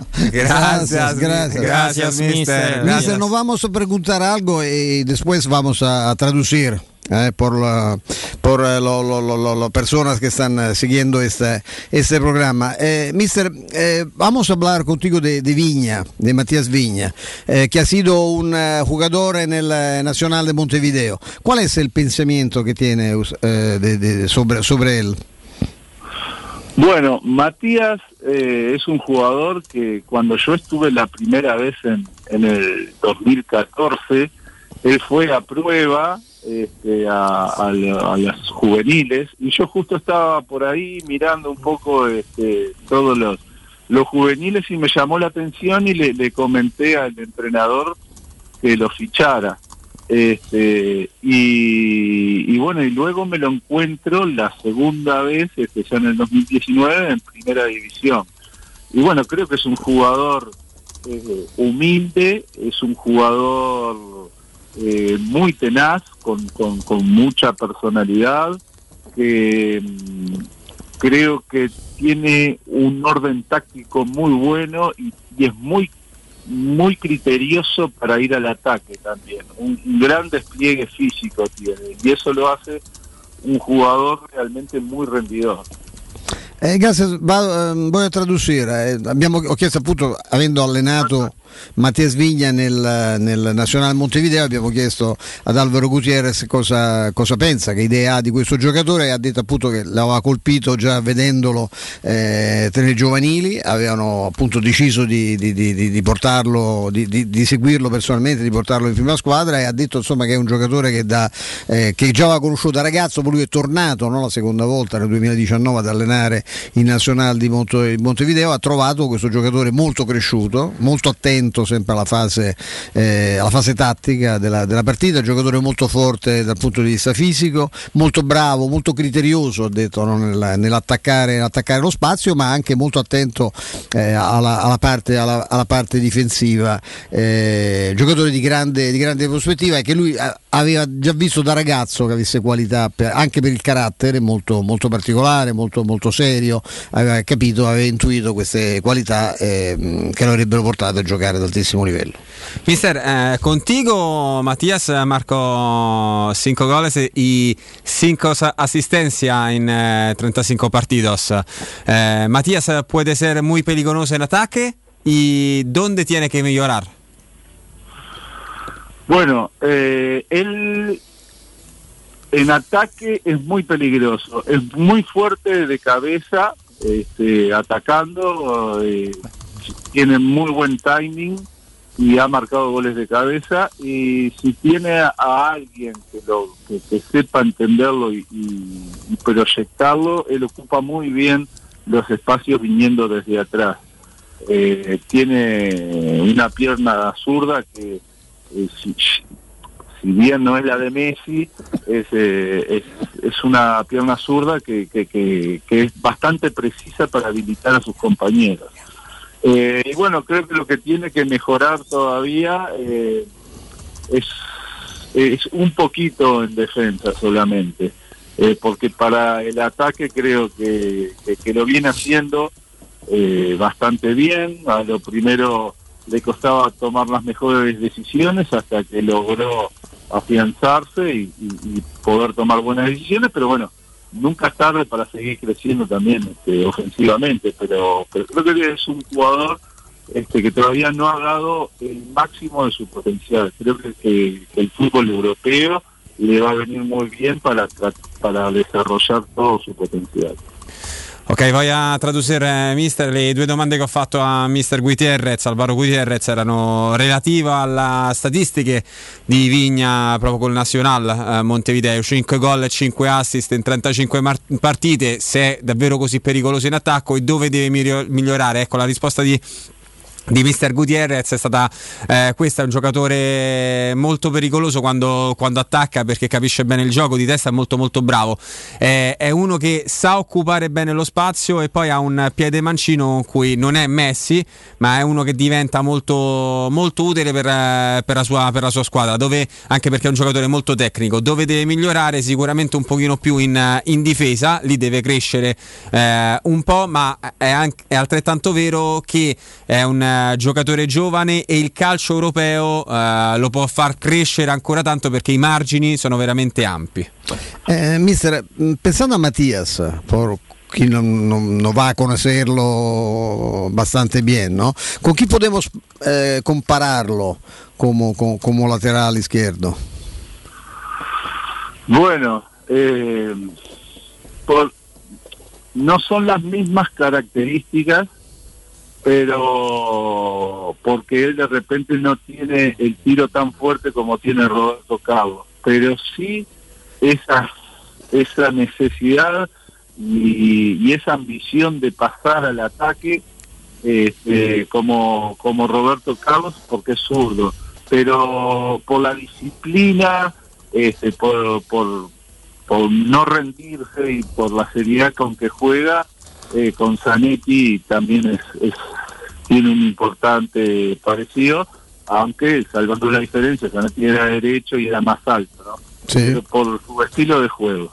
Una mezcla de Zanetti y Roberto Carlos, ojalá que algún día llegue a, a, a- a tener esos porcentajes, ¿no? Evidentemente que, que, este, que, que- que, bueno, son dos grandísimos jugadores, pero pero bueno, mm, al- algo tiene este Matías de ellos.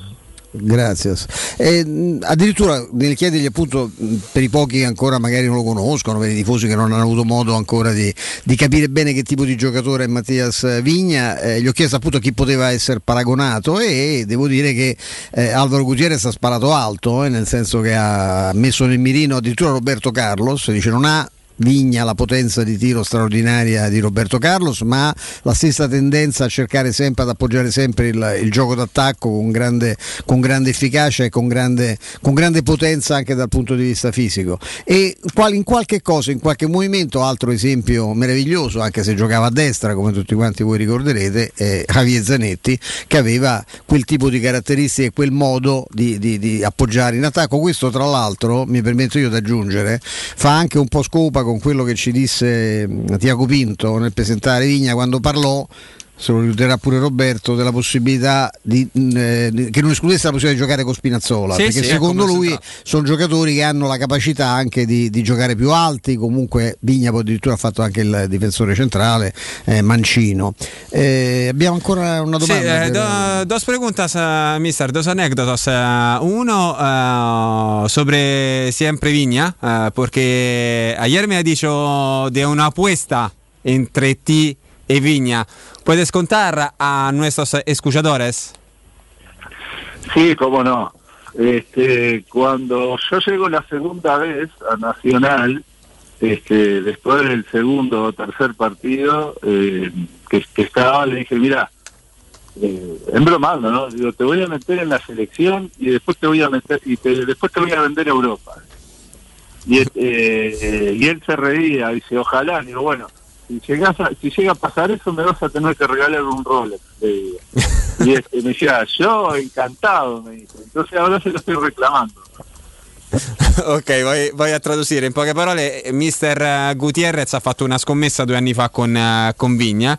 Gli ha detto: "Oh, Scommettiamo che tu entro brevissimo tempo giocherai in Europa. Eh, se ci vai a giocare, mi devi, mi devi regalare un Rolex. l'ho vinta io, sto, aspettando il Rolex. Adesso il Rolex arriverà. Arriverà il Adesso Rolex. deve arrivare il Rolex. Rolex che llegherà E, e- Alvaro, e la, sicuramente. il- se- la seconda anedota è, mm, è, ri- è por ti, eh, tu carriera, tu hai sido un, eh, un giocatore, un mediocampista, eh, ha ganato la, la Coppa America con, con l'Uruguay nel 95, in eh, aquella temporada podrías eh, convertirte como jugador de la Roma. Sí, en, en realidad es que hubo un, poco de interés. este, mm, bueno, yo eh, ju- jugamos la Copa América, salimos campeones, yo fui elegido el mejor jugador de, de la final. Y este y me encuentro con el maestro Tavares en una charla que fuimos a dar al interior de Uruguay. El maestro estaba dirigiendo en, en- Italia y este y me dijo, usted sabe que me preguntaron de la Roma por usted. Este, pero bueno, luego no sé qué fue lo que pasó, que, este, que al final no se pudo dar y yo me fui a jugar a España. Ok, ok, ok. Cioè, ci ha detto in poche parole la, la domanda. L'altro aneddoto era questo: nel 95, quando lui vince la Coppa America con, eh, con l'Uruguay, l'Uruguay. era, eh, aveva avuto una negoziazione, una, una trattativa con, eh, con la Roma che poi è sfumata. Lui mi ha detto sì. centrocampista, no? È vero, ero un eh, centrocampista nel 95, addirittura eh, fui eletto come il miglior giocatore della, della finale contro il Brasile in quella, in quella manifestazione che, che vincemmo.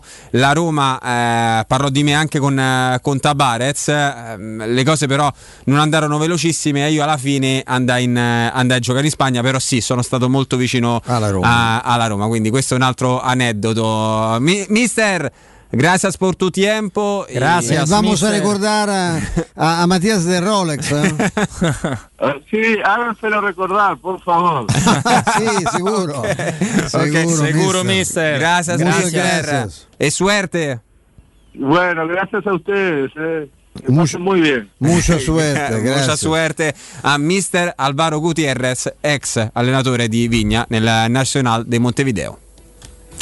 Facciamo anche i complimenti a Consuelo, alla regia, Sì, insomma, sì, ha- per le foto pubblicate sul canale 611, una, foto, una bella immagine, un bel, un bell'uomo, è un bel, un bel signore, sembra un intellettuale con gli occhialetti, i capelli bianchi come, come il sottoscritto. Noi intellettuali resto abbiamo questo tocco così di bianco perché, Voi- voi, sì, perché tendiamo a non tingerci i capelli come tanti altri che hanno- sono più vecchi di noi e sembrano molto più giovani perché sono No, dipende perché c'è quel rosso tintoretti, quel mogano. rosso, rosso mogano pronto mobile sì. Pronto mobile che ogni tanto. Molto carino è e, e c'era anche una bellissima foto di, mh, eh, di Gutierrez che accompagna in campo con la mano sulla spalla eh, Vigna in un momento della, eh, della partita No, Bel- spero bel, che- soggetto, bel Rolex deve arrivare abbiamo detto adesso lo ricorderemo a Mattias che insomma qua le scommesse si pagano Sì, sì, assolutamente. No, spero che i nostri ascoltatori abbiano apprezzato intanto perché ci, ci- ci permette di- ci ha permesso di entrare dentro il mondo di Mattia Svigna che stiamo iniziando ad apprezzare. Per me è stata una piacevolissima scoperta. Perché, sorpresa nessuno di eh, noi l'ha mai visto No, nessuno di noi ha Così fatto, vivo, nessuno di noi ha fatto il fenomeno, eh, mh, proprio come, come- co- come radio dico questo, perché era un giocatore di cui c'erano filmati anche molto rassicuranti, però c'era bisogno di, di vederlo. No, volevo commentare, visto che vi ho ascoltato con interesse, avendo veramente poca dimestichezza con, con lo spagnolo, che du- due cose che mh, Roberto Carlos non lo so perché faccio fatica a immaginarlo perché anche fisicamente era molto diverso. Però se, ecco, nel vedere Vigna, Milano, questo mi ricorda qualcuno, effettivamente forse quel qualcuno è proprio Caverzanetti, che è un giocatore che... uno che Zanetti Mancino ovviamente che Eh, gioca certo, dall'altra parte. Oh, Zanetti ha giocato anche a sinistra ma questo lui è proprio Tra linea- l'altro linea Zanetti, proprio Mancino naturale. Zanetti che magari i giovani, più giovani non, non ricordano, Zanetti arrivò in Italia insieme a Sebastian Rambert che era un attaccante, Sì, arrivarono insieme. Sparito, cioè, lui era un fenomeno, E quello, Zanetti forte, quello costiato forte era Rambert. Sì, sì, e, e la serie era in più se siamo presi pure sto Zanetti, vediamo come va, poi La strepitoso. leggenda dell'Inter. Poi in effetti Vigna come eh, Zanetti è uno che sta sempre lì in appoggio e poi te lo ritrovi pure dietro, ha quella stessa attitudine tattica di cui parlava anche mister eh, Gutierrez. E poi un'altra cosa Stefano, io ricordo perfettamente quando la Roma era vicina ad acquistare lui, perché erano i tempi del, del Corriere dello Sport appena ti svegliavi la mattina, i 2000 nomi che giravano, si parlava di quel rinforzo là, e però ricordo anche... Gutierrez me lo ricordavo come Eh, nome assolutamente. Era un buon giocatore. eh. Perché il- l'Uruguay che vinse il- nel 95 quella Coppa America là, oltre che la Roma aveva Daniel Fonseca, quindi c'era quella tensione particolare. Io avevo ai tempi la scuola francese come compagno di, di scuola e di classe, in qualche caso un amico José come Mourinho, uruguaiano, che era un grande tifoso della, della selezione uruguayana e che ci faceva due palle con il fatto che avessero Beh, vinto la squadra importantissima è sempre stata sì, la Coppa America. piccolissimo dove giocano tutti a calcio. Però ti puoi immaginare che nel 95 la Coppa America eh, per- non si vedeva in televisione eh, i mondiali la- eh, sembravano gli europei sembravano una cosa molto più importante sembrava lontanissima eh, la Coppa America. E mi ricordo che si parlava di questo centrocampista. Eh, per il resto credo che le prestazioni di Vigna stiano eh, rassicurando un pochino, un pochino tutti quanti che hai visto che la prima giocata ha provato a metterla dentro? Sì, sì. Non, è- Sì, non sì, è- provato. quello, eh, non so perché il telecronista abbia detto che era, era forse un cross. No, no, lui ha proprio tirato perché ha visto il portiere che stava un po' al centro della porta e ha, ha cercato il primo palo insomma col, col mancino. È uno che ce l'ha dentro anche questo tipo di, eh, di- di calcio così molto offensivo, anche come, proprio come, come mentalità, non solo per caratteristiche di corsa. Ah, poi resta impressionante, insomma, lo diciamo più volte. Detto che quando, generalmente quando peschi in Uruguay non è un modo di dire peschi bene, ma non è che peschi bene come si dice dei brasiliani, sono tutti Ti tecnici. ricordi Capello che ti hanno rivolto a Galliani disse l'unico scemo C'è Gianni che l'abbiamo, l'abbiamo preso a noi Sì, perché sì. in effetti è, è una garanzia cioè, No, la- è una- a parte le, le urla di, di- di anni sulla garra uruguaiana è, è vero che la garra Charrua eh, che questi ci abbiano dentro il calcio è un paese che ha non come estensione geografica ma dal punto di vista del- del- de- de- de- degli abitanti abitanti di meno di Roma. sono una cosa impe- sono tutti quanti fenomeni del pallone I, i giocatori ecco dal punto di vista poi del carattere gente che scende dall'aereo e gioca a pallone noi ci ricordiamo no, giocatori che vengono da trasferte con i nazionali che spariscono per 15 giorni che non si reggono in piedi loro scendono dall'aereo salutano l'hostess e si mettono gli scarpini e vanno a giocare No, a calcio eh, pazzesco infatti hai detto, hai detto bene, il fatto di avere 4 milioni di abitanti, non eh, Montevideo, ma tutto l'Uruguay. Tutto l'Uruguay. La- esatto, la percentuale di, di gente che poi arriva in Europa e di una quante... scuola di calcio che è una roba Ma poi credo sia la, è la nazionale che ha vinto più Coppa America, credo. Penso di sì. Credo. È una di. Credo No. che abbia vinto più dell'Argentina addirittura. Credo ne abbia vinte più di tutti. Eh, però è una cosa che si può verificare. Comunque, tu se non- parlavi con l'Idol, ma ti parlava della scuola uruguayana, per lui era eh, con il- lui, vabbè, lui aveva un pallino col Brasile, perché il Brasile era l'unica squadra che aveva battuto la Svezia, e quindi per lui, no, per, per un gioco diciamo, diciamo, no, da scalare, eh, la- il Brasile era la nazionale inarrivabile. Ma la scuola di cal- come scuola 15, calcio uruguayana è 15. spa- è- allora, 15, Coppe America, anche se l'ultima del 2011, a fronte delle 9 del, del No, Brasile. è una cosa impressionante, loro hanno una, una capacità pazzesca. E poi ripeto, proprio le, le loro accademie sono Come l'Argentina. Come l'Argentina, secondo me. anche l'Argentina, perché adesso l'Argentina ha Cioè, è impossibile che non esca fuori ogni tanto un, centro- un centrocampista straordinario, attaccanti pazzeschi, difensori anche molto molto forti. Poi è chiaro dipende dalle Ma generazioni. poi Stefano, il Ma se legame. voi andate a vedere i nomi degli uruguayani è impressionante quelli che ci Ma stanno. Se, se ci pensiamo per chi ci prende quei libroni sulla Roma e torna indietro nel tempo, quando è il legame della, della Roma con l'Uruguay è molto lontano del tempo, perché la Roma Come prese no? Alcide Chija, che era il giocatore. Ah, la- memorabile. No, cioè. che era il giocatore più odiato dal Brasile. Sì, perché era stato il grande protagonista della finale del Maracanã. 50, dove il disastro del Maracanã per una un coppa. disastro sul Maracanã, perché lui urlò il, il radiocronista il disastro sul Brasile non fece più eh, radiocronaca per gli ultimi minuti, cioè la- la- c'era il silenzio con la- di questa, questa allucinante radiocronaca senza voce perché il Brasile stava perdendo i mondiali. Assolutamente. Allora, tra poco andiamo a conclusione, andiamo a sintesi e vi raccontiamo anche un paio di storie eh, carine con Flavio, con eh, Stefano. Prima Edgar Trasporti, trasporti internazionali, spedizione via mare, via aerea, via terra, pratiche doganali import ed export, magazzino do- doganale deposito IVA. Edgar Trasporti è il tuo partner strategico perché ti accompagna e ti supporta in tutto il processo di spedizione. Edgar Trasporti si trova a Commerce City, dietro la nuova fiera di Roma 06 65 00 4225. Il sito web è www.edgartrasporti.com. Edgar Trasporti perché la logistica e i trasporti quando sono efficaci fanno la differenza. Pausa.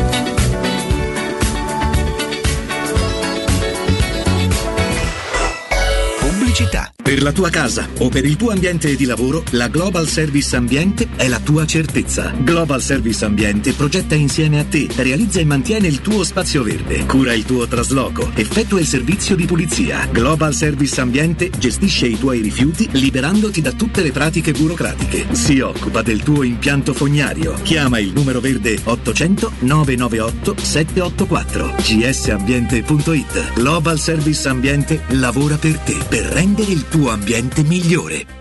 Nel centro di Ostia, in una zona commerciale ad alta percorrenza, la società SIPA dispone di negozi di varie metrature, locali liberi e disponibili da subito, adatti a qualsiasi tipo di attività, in una posizione privilegiata e centrale. La zona signorile, la collocazione commerciale e gli ampi parcheggi nei pressi rendono questo immobile un ottimo investimento. Per qualsiasi informazione rivolgetevi al 345 713 5407 e visitate il sito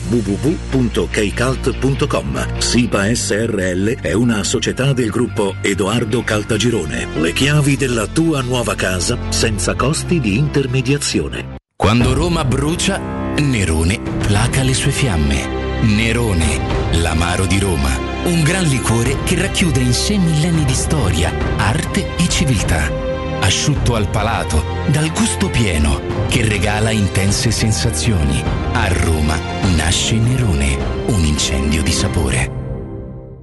Vorresti sostituire le tue vecchie finestre con dei nuovi serramenti in PVC a risparmio energetico senza dover spendere una fortuna? Da Innova Serramenti, fabbrica infissi in PVC e porte blindate, puoi avere i nuovi infissi a metà prezzo, anche a rate con finanziamento a tasso zero. Basta cedere il tuo ecobonus statale ed ottenere uno sconto in fattura di pari importo, grazie al quale risparmierai subito il 50%. Chiama subito Innova Serramenti all'800 300 527 o visita il sito innovaserramenti.com. Innova Serramenti. Qualità al miglior prezzo. Sei un'impresa edile o devi ristrutturare casa? New Edilmat, un punto di forza nel panorama dell'edilizia con i migliori materiali per imprese e privati. Edilizia, termoidraulica, ferramenta, colorificio con tintometro, pavimenti e rivestimenti, noleggio macchinari, professionalità, rapidità, consulenze tecniche e prezzi da ingrosso. New Edilmat, aperti dalle 6.30 in via Riva del Fiume 23, zona 7 Bagni. Info allo 06 88 88 161 o su newedilmat.it. Se ami la carne quanto noi, adorerai Arabracis. Steakhouse e American Barbecue, golosi hamburger di scottuna o Black Angus, barbecue con New York pastrami, ribs e altre specialità con cottura low and slow. Un'accuratissima selezione di carni di altissima qualità da tutto il mondo e primi romani fatti in casa. Arabracis, in via Cassia 1837, info allo 06 80 07 1142. Arabracis, il tempio della carne a Roma.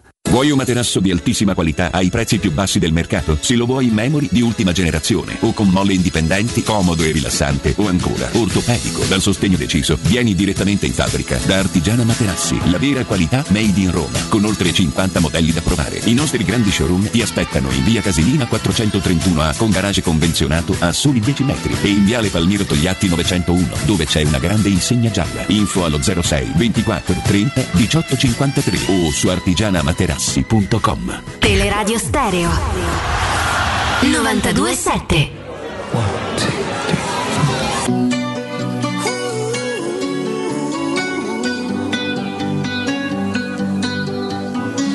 Every time you come around, you know I can't say no. Every time the sun goes down, I let you take control.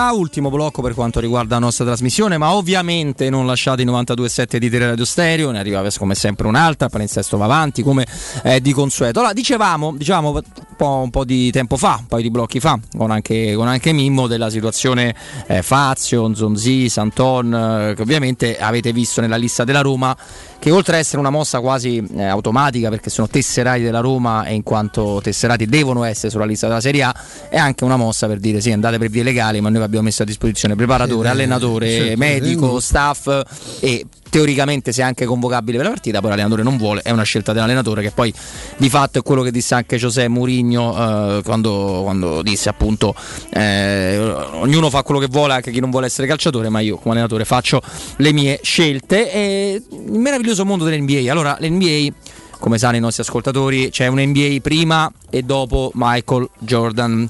Eh, come, con, buona- con rispetto dei campioni assoluti come Larry Bird, come Magic Johnson, come Karim Abdul-Jabbar, però per, stessa, per, per bocca proprio di, di Stern che continua a essere il mega eh, padrone del vapore dell'NBA, eh, Jordan ha portato l'NBA in Europa e da lì è diventato il movimento non soltanto cestistico ma forse sportivo che muove più soldi al mondo. Parliamo di una cosa clamorosa, anche se credo che sia in ambito domestico la National Football League, il football americano sia superiore, cioè il Super Bowl ancora di più delle finals NBA. Ma a parte tutto, è un mondo dorato, è un mondo meraviglioso, è come guardare la Premier League, contratti spaventosi, contratti che vengono rispettati. C'è sempre la storia di Scottie Pippen, no? che fece un accordo che gli sembravano erano tantissimi soldi, ma erano assolutamente meno rispetto al fatto che lui fosse il più importante di, di tutti, lo scudiero vero di Michael Jordan. Ecco, si rispettano talmente tanti che c'è un caso che è ancora peggio di, di quello dei nostri esuberi. Lo leggo da, da Twitter dall'amico Luca che è un eh, tifoso della, della Roma e anche un, eh, un grande appassionato di basket, che ci racconta questa storia qua. C'è di peggio, i Lakers stanno pagando Deng, che è un cestista tra l'altro che era molto molto promettente, acquisito nell'estate del 2016, contratto 72 milioni per 4 anni. Perché Eh, ma là- è quello orientale, è il cinese? eh, quello- aspetta, aspetta, eh, no, non è, non è. Ah, non. Eh, 72 milioni per 4 anni, sapete che in NBA i contratti si fanno su base pluriennale, come diciamo per Scottie Pippen, e non sono più rinegoziabili. Cioè tu hai preso quella cifra totale rimane. e quella rimane, ovviamente spalmata di anno in anno. 72 milioni per 4 anni fa 18 milioni a stagione. E voi direte dov'è il problema? Il problema è che lui si è ritirato a ottobre del 2019 e il contratto scade a giugno del 2022. Fa- cioè, sono due anni vedete, che prendi i soldi a No. UFO. Perché li prende? Perché in no, il contratto scadeva nel, nel 16 più 4 sarebbe, sarebbe arrivato al 20, ma lui si è ritirato un anno prima. Dov'è l'impiccio? Che i Lakers, per avere flessibilità e impattare sul salary, salary cap, che, hanno- che è un grande vincolo delle franchigie NBA, nel 2019 hanno diluito l'importo dell'ultimo anno di contratto, allungando la scadenza fino al 2022. Lui ha detto sì, quindi non ha continuato a prendere 18 milioni a stagione, ma 8,2 nel 19-20, 4,9 nel 20-21 e 4,9 nel 21-22. Senza giocare. Senza giocare, ma quando l'hanno fatto lui era un giocatore. Che succede? Quando si è ritirato dopo questa decisione, ma sempre il 2019, i Lakers hanno chiesto alla Lega di cancellare il contratto in vigore, esercitando la Career Ending by Injury Exclusion, una clausola prevista dai contratti NBA di cancellazione dei contratti in caso di infortunio, Infortunio che fa, grave, che fa certo. chiudere la carriera prima. Ma la, le- la Lega ha detto di no. Perché ha fatto, secondo me giustamente, eh, si è fatta forte del fatto che sono stati i Lakers a chiedere di allungare questo contratto e non il giocatore stesso. Perché hanno detto peggio per voi perché se non aveste fatto la- Allungato. la- allungato, eh, il contratto sarebbe finito nel momento in cui lui per infortunio si è ritirato. Quindi per eh, tre stagioni questi hanno continuato a pagare questi 18 milioni di euro che sono ben di più di quelli di Fazio, Zonzi e compagnia cantanti al buon Deng. Come vi sembra questa storia? Pazzesca. Fantastico. Eh, uno spreco di soldi. No, perché se noi facciamo sempre riferimento poi all'NBA come modello anche di Ah, è organizzazione. vero, eh, no? no, ringrazio anche Francesco che mi ricorda che purtroppo che Stern è morto qualche, qualche anno, qualche anno fa. No, hai ragione Francesco, perché avendo visto, rivisto recentemente alcune puntate del, um, Last Dance, e spesso Ah, ci certo. sono testimonianze sue, ho, ho- ho- ho commesso questo piccolo errore. Grazie Francesco, grazie per i nostri ascoltatori. Viene, l'NBA è un modello no, anche a livello di organizzazione, anche lì succedono, ci sono anche lì i Fazio e gli Zonzi, insomma. Beh, nel caso di, di, di Deng non è proprio neanche simile, perché Deng non è che è stato. Lì almeno c'è stato un interesse comune, nel senso, voglio dire, lui ha... ha No, lì si è comunque- rotto, eh, cioè lui se no certo. avrebbe continuato a giocare volentieri. Non E è... comunque i Lakers avevano fatto questa cosa per cercare in qualche modo no, di, di risparmiare, eh, cioè di rimanere dentro i limiti del salary cap, no, per abbassare in qualche modo la... Sì, perché lì il Diciamo che meccanismo... c'è stata una partita, qui la Roma, c'ha, la Roma c'ha colpe, No. l'unica colpa è di averli comprati, questi giocatori, averli tenuti lì perché insomma non c'è, non- è, è imbarazzante vedere, ti ripeto, a me quello che da più sta dando, detesto Zunzi anche per come ma, la figura che mi ha fatto fare perché ero convinto che fosse un giocatore e lo- non mi sono mai nascosto, l'ho sempre detto. Ah, Ma io, Stefano, ma Fazio, uno come Fazio che si permette di rifiutare tre squadre italiane e due spagnole, cioè, Ma anche l'anno veramente- scorso, no Flavio? Sì, sì, sì. L'anno scorso che era Parma, Cagliari? L'anno Cagliari scorso- prima di Godin? L'anno scorso era Cagliari. Cioè, la Roma che dovrebbe fargli Poi causa, A gennaio rifiuta il Parma e il Cadice. Anche il Cadice Ah, ehm, Fior di d'estate, cosa, d'estate fior di aveva rifiutato anche il destinazione, Villarreal. anche- Lui aveva rifiutato anche il Villarreal d'estate. Sì, sì, come no. Tra l'altro Villarreal che avrebbe vinto poi la Cadice che era la città UEFA. di Coso, di quel mascalzone di Monci, E- città bellissima. E poi quest'anno il Genoa. Quindi ragazzi, una- una- Tra l'altro io adesso veramente sembra che lo dico per questa situazione contrattuale che fa- ci fa andare tutti in escandescenza, probabilmente in certi casi anche esagerando, facendo, eh, non, non riuscendo noi a metterci in una situazione da tutti questi milioni di euro ovviamente, però mi pare evidente che, che se Tiago Pinto dice non avrebbero perso un euro, io tendo a fidarmi un pochino più di Tiago Pinto che di altre, che di altre situazioni, però io non ho mai amato il calciatore Fazio, non l'ho mai chiamato comandante neanche nella stagione dove andò molto bene, perché da grande amante di Premier League mi ricordo perfettamente la sua esperienza al Tottenham. È perché- andato malissimo. allora, loro lo prendono dal Siviglia dove lui aveva fatto bene. Era pure capitano. Sì, però al Siviglia. Però lui nel Siviglia aveva un, c'era un, il Siviglia è tradizionalmente una squadra che tranne alcune parentesi non è una squadra molto effervescente, è una squadra abbastanza sparagnina nel, nel gioco, una squadra molto spagnola, tolto Real e, e Barcellona. e quindi avevano una difesa estremamente coperta. Esattamente come fece Luciano Spalletti al Tottenham con il famoso box to box della, della Premier League, con i famosi spazi aperti della Premier League. Giocò con quattro partite e lo fisico, infilavano da tutte le parti. Beh, certo, quel fisico, c'era- la velocità non era certo la sua qualità. stata E quindi, eh, sapete, per me vale il discorso che vale per gli esterni di fascia che possono giocare soltanto a 3 o 5. Cioè, parliamo di giocatori che hanno una loro utilità se messi nelle perfette condizioni, evidentemente limitati. ma limitati. Eh, io i giocatori limitati non, non- non- riesco ad amare. Quindi anche Non- la, beh, l'anno in effetti quella è una squadra più chiusa, quella a cui lui certo. fece- con Spalletti fece un grande cantante che Spalletti voleva purtroppo Eh. senza riuscirci voleva portarsela a Milano. Sì, Noi siamo riusciti a rinnovargli un contratto, questa è una cosa che ha fatto Petraghi, non, non capirò mai perché. Beh, dicono che fosse automatico, Forse per una sì. tot Ah, di partite. forse era il- Sì, rinnovo fosse automatico. automatico, sì. Eh, però anche nella, nella Roma, eh, prima che Spalletti si mise no, a mettere mano alla difesa, ecco, diciamo da quando la presa Rudy Garzia, lui nei quattro classici era un disastro. Lui, cioè, comunque Spalletti che fece il record di punti fu costretto a giocare di fatto con tre centrali di cui uno, uno faceva il terzino perché Rudiger faceva il terzino La destro famosa 3 e mezzo. sì, e, e- e abbiamo visto paradossalmente, abbiamo visto, non, non vi dico il peggior Rudiger perché rimane un giocatore meraviglioso, però non ha- mh, avrebbe fatto meglio centrale che spostato sulla destra. Io mi ricordo grande Cruccio di Spalletti che ha vinto il 50% dei derby e il 50% li ha persi, che è il vera, secondo me, vera macchia, io parlo di, calcio. Degli anni Spalletti. Di, di Spalletti, sia primo Spalletti, so, la la Roma ha perso derby malamente 4-2, 3-0 con la Lazio dei Mutarelli. eh. Andando Cioè- sotto 2-0 dopo pochi minuti. no? Esatto, e loro ne hanno vinti un paio di derby attaccando dalla parte di Rudiger.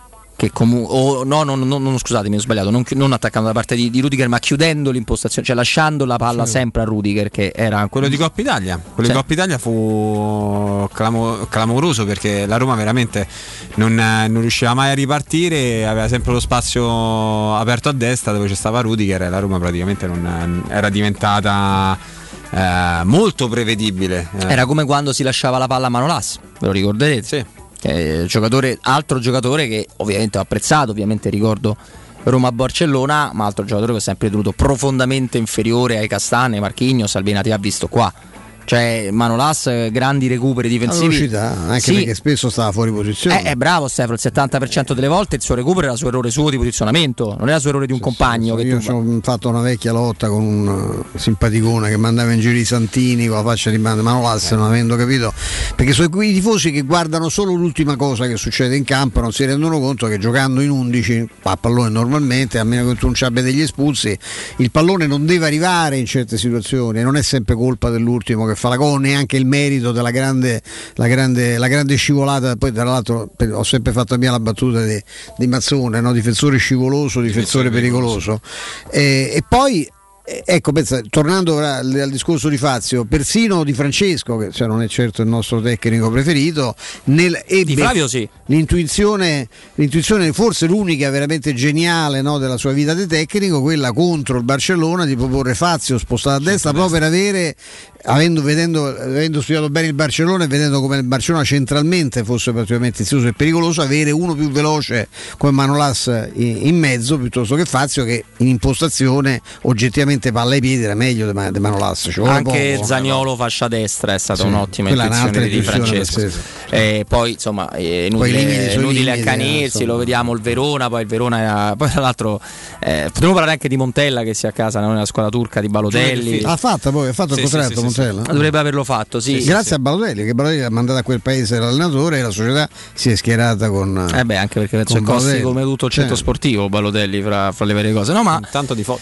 Eh, sì, di Francesco ha anche sbagliato tutte le scelte post Roma, perché la Samp non era da andarci, perché oddio il Cagliari pensavo potesse far bene, sinceramente, la era Cagliari mi ha sorpreso perché pensavo che in quell'ambiente lì lui potesse rilanciarsi. Sì, ma il Verona pure è una scelta, non ti dico sbagliata per forza, ma rischiosa. Dopo Juric già Eh, non capisco la Juric. scelta della società. No, Cioè, tu come il vuoi- Parma da Aversa Liverani. Tu prendi il re della concretezza e lo sostituisci con una. anche depotenziata in questo momento perché Sì, ma, eh, certo. ragazzi, ma Se prime due partite, eh, prime due partite per 0 gravità- punti e poi le- levi Zaccagni che è il giocatore più forte capisci bene che lì si punta soltanto a fare una cosa.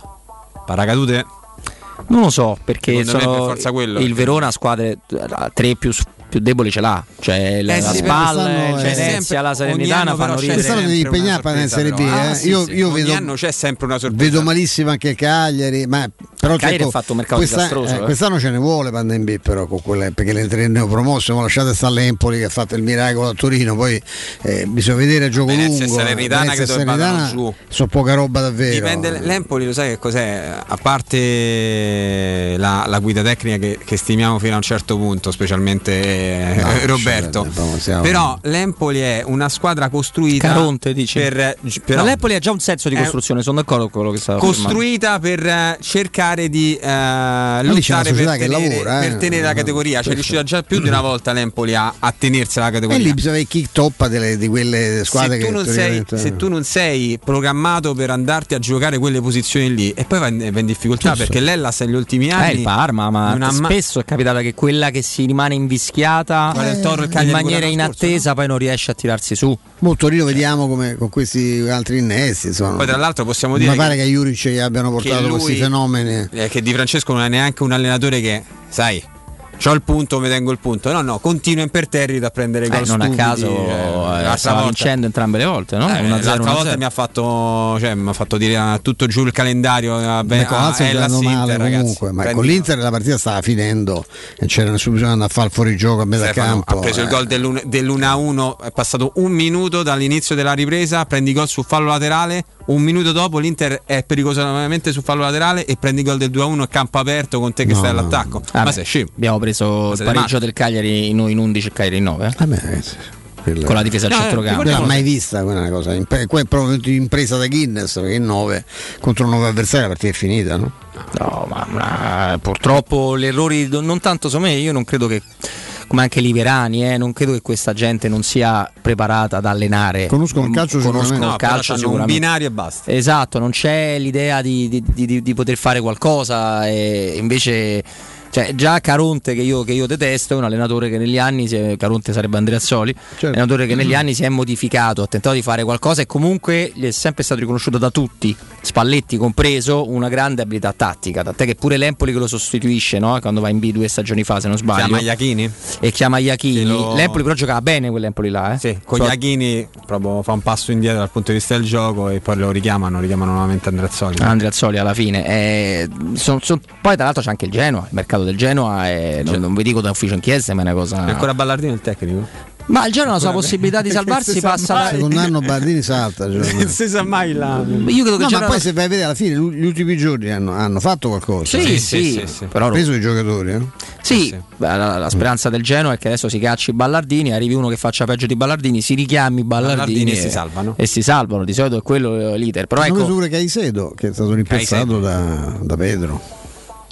Sì, Ah, come ci fa hanno lo stesso ruolo. hanno detto sta cosa che centravanti Caicedo è un giocatore Pedro. estremamente brutto da vedere, parlo tecnicamente. Però molto efficace. Storto, eh lo so, però devi vedere se gioca. Ci sono giocatori che sono straordinari nell'entrare un po' di meno se li metti sempre a Però. Caicedo secondo me è un giocatore perfetto per una squadra come il Genoa, perché il Genoa è una squadra fisica che mette stu- questa palla dentro e cerca la mischia e Caicedo è uno che Il Genoa fa anche. Sampdoria, infatti l'avevano cercato, poteva essere utile perché la Sampdoria è un'altra squadra che la mette molto sulla fisicità, ma scusa, centra- la, la Sampdoria ha preso comunque un centravanti adesso. Ha preso Caputo. Eh, Caputo è uno che fa gol in Serie A. Sampdoria è una squadra Eh, interessante. Un ottimo giocatore Caputo. C'è un centrocampo solido, eh, una squadra molto fisica anche in, anche in difesa. E c'ha un allenatore che riprende il gioco. Sì, non c'è mi sa la che non mi viene mai il nome D'Aversa. eh, D'Aversa. C'ha- praticamente D'Aversa è molto simile a livello concettuale a, a Ranieri. D'Aversa è un bravissimo Prima allenatore e poi si attacca. per fare quello che devi fare, ovviamente. Non è che lo Eh, porti top, alla eh, Roma, top. certo.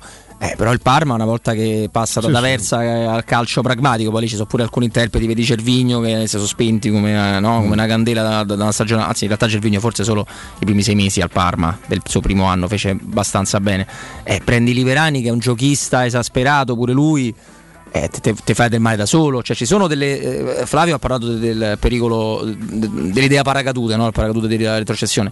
Io non lo so, però ci sono del- de- delle strutture societarie che non, non- non si capiscono, cioè delle scelte che non si capiscono. No, eh. incomprensibile. Cioè, incomprensibile. le abbiamo viste pure qui a Roma, perché adesso con tutto il bene che, che gli si può volere, e non siamo certo noi a volergliene particolarmente, quando la Roma ha ripreso Zeman, mi dovete aiutare a capire chi, chi- chi poteva pensare che, era, che c'era un'idea dietro, perché ha vinto il campionato di Serie B col Pescara. Eh, Quella fu una scelta Eh, allucinante. fu una scelta- Lui purtroppo anche Sabatini c'entra. Non sei andato a Monterosi l'altra volta? No, perché non, eh, no, non mi ha invitato il presidente che chiaramente tifavo per Monterosi, insomma, e, e niente, insomma. 0-0. quindi, eh, sì, bello 0-0, beh, una bella cosa, è come, diciamo, come quasi San Benedettese e Barcellona, più o meno, perché insomma, se pensi ai mezzi del Foggia, beh, Foggia, il Foggia con quello che ha messo in campo, prendi un allenatore che immagino che pagheranno qualcosa, Monterosi c'è solo ragazzini, ha preso qualche ragazzo in giro, qualcuno di categoria, ma insomma non, è, è- tutto puntato su questo grande entusiasmo, grande compattezza. Lì il presidente Matto mi ha fatto delle, delle cose molto, molto importanti eh, anche a livello di, di costruzione di ambiente, di spirito. Eh, insomma, il Foggia che fa, fa- che fa 0-0 a Monte, poi la faccia del calcio, appunto, il calcio spettacolo, insomma, 0-0 a Monterosi. Sì, è vero che spe- spesso le squadre di Zeman non partono nemmeno mai subito, cioè Sì. hanno, hanno qualcosa No. da, da- Lui è abbastanza uguale a se stesso, cioè una fase iniziale difficile, una bella fase eh, La centrale. diciamo. centrale, Inverno, un crollo dopo dicembre. inverno, inverno zemaniano. Da gennaio a febbraio non fai più un punto. Noi siamo praticamente saluti ricordando che Ante Coric, Robin Olsen, Davide Santon, Gregoire De Frel, Justin Cavier, Javier Pastore, Steven Zonzi e Patrick Schick sono stati tutti acquistati da Monci. Così Perché dovuto richiudere- chiudere con questa maniera? Anche De Frel, certo. De Eh, Frel- anche De Frel. De Frel è costato un botto. eh. No, De Frelli fu proprio una richiesta. No, la cosa più incredibile di De- Allora, io raramente allora, ho visto giocatori inadeguati nella Roma, ne ho, ne ho visti tanti, però generalmente poi te li fanno vedere più. Cioè, io mi ricordo la partita di Jonathan Silva, no? mi ricordo l'ingresso di un giocatore che era pure promettente come Grenier, mh, Beh, arrivato un pochino, rotto, un pochino eh, sfasciato. cioè, un sì. giocatore interessantissimo. Gioca- Volato ancora. piede ce l'ha Grenier, eh, Ammazza, piede ce l'ha sempre avuto. certo. Poi non li vedi più, cioè li vedi una volta e non li vedi più. Io mi ricordo che De Frel eh, mi- mi- c'era una cosa che mi faceva impazzire perché noi abbiamo visto una Roma Bartelt, no? È il faccia. Bartelt, se tu parli con il suo Marco del Vecchio, ti dice che l'allenamento non la faceva vedere nessuno. No, no, perché vede era fortissimo. Esatto, Pure Totti lo disse. L'ho Esatto. visto, ci ho palleggiato, mi ha detto questo è bravissimo. Tant'è che se Bartelt quelle poche volte lo mettevi in campo e passavi il pallone, lo stoppava. Poi poteva non farti la giocata, poteva perdere sulla doppia, però era uno in grado di stoppare. De Frey non riusciva a stoppare il pallone. una cosa perché i passaggi erano di un livello troppo alto rispetto al suo Lui gioco. proprio- lui è calcio classico di categoria, col. Benevento? Sì, purtroppo me lo il calcio di rigore che batte il Benevento è tanta roba, signori. Comunque, noi dobbiamo. Ci sono i giocatori di categoria, ci sono, voglia che. Vi dobbiamo un po' di, di saluti? Io parto da, dalle nostre. Eh no, non ci abbiamo più nulla. Non c'è più nulla. No, l'abbiamo, l'abbiamo. Io di solito sono L'abbiamo abbastanza, espletate. Sono abbastanza No, precise. de- dall'ok, dall'ok Abbiamo l'ombre delle Ah, note. perché la, la- no? Ah, L'ho anticipata. Però possiamo fare noi una citazione, ricordare facciamo due. il nostro gruppo, le costruzioni, richiamiamo Francesco parla. Eh, quello fa- non fa mai male. No, insomma. no, quello non fa- Gruppo Edoardo Cattegione, grandi costruzioni, la vostra casa senza costo di intermediazione, non fate scherzi, non comprate case o, o negozi da altri. Eh. Assolutamente, cioè, abbiamo Pensate il nostro noi, brand. ecco, Eh, alle nostre famiglie. alle nostre famiglie soprattutto. Allora io devo ringraziare Andrea Giordano, grazie di cuore Andrea Consuelo, Michaela che ci hanno permesso la messa in onda di questa trasmissione, Mimo Ferretti con noi come sempre dalle 14 alle 16 nello spazio, nello spazio, nello spazio di Mimo abbiamo avuto Alessandro Antinelli di Rai Sport. Flavio vuoi salutare il nostro, il nostro eh, avion quotidiano? Alvaro Gutierrez, Alvaro Gutierrez. ex allenatore di Mattias Vigna al Nacional de Montevideo. Chiudo. Flavio Tassotti e il Cocorito. È il Cocorito Flavio. Alla Roma. Io saluto Flavio purtroppo, saluto Flavio Maria Tassotti, purtroppo, perché? Perché lo ritroviamo domani. Grazie al maestro Stefano Petrucci. voi, a domani. Non lasciate Teleradio Stereo, ciao.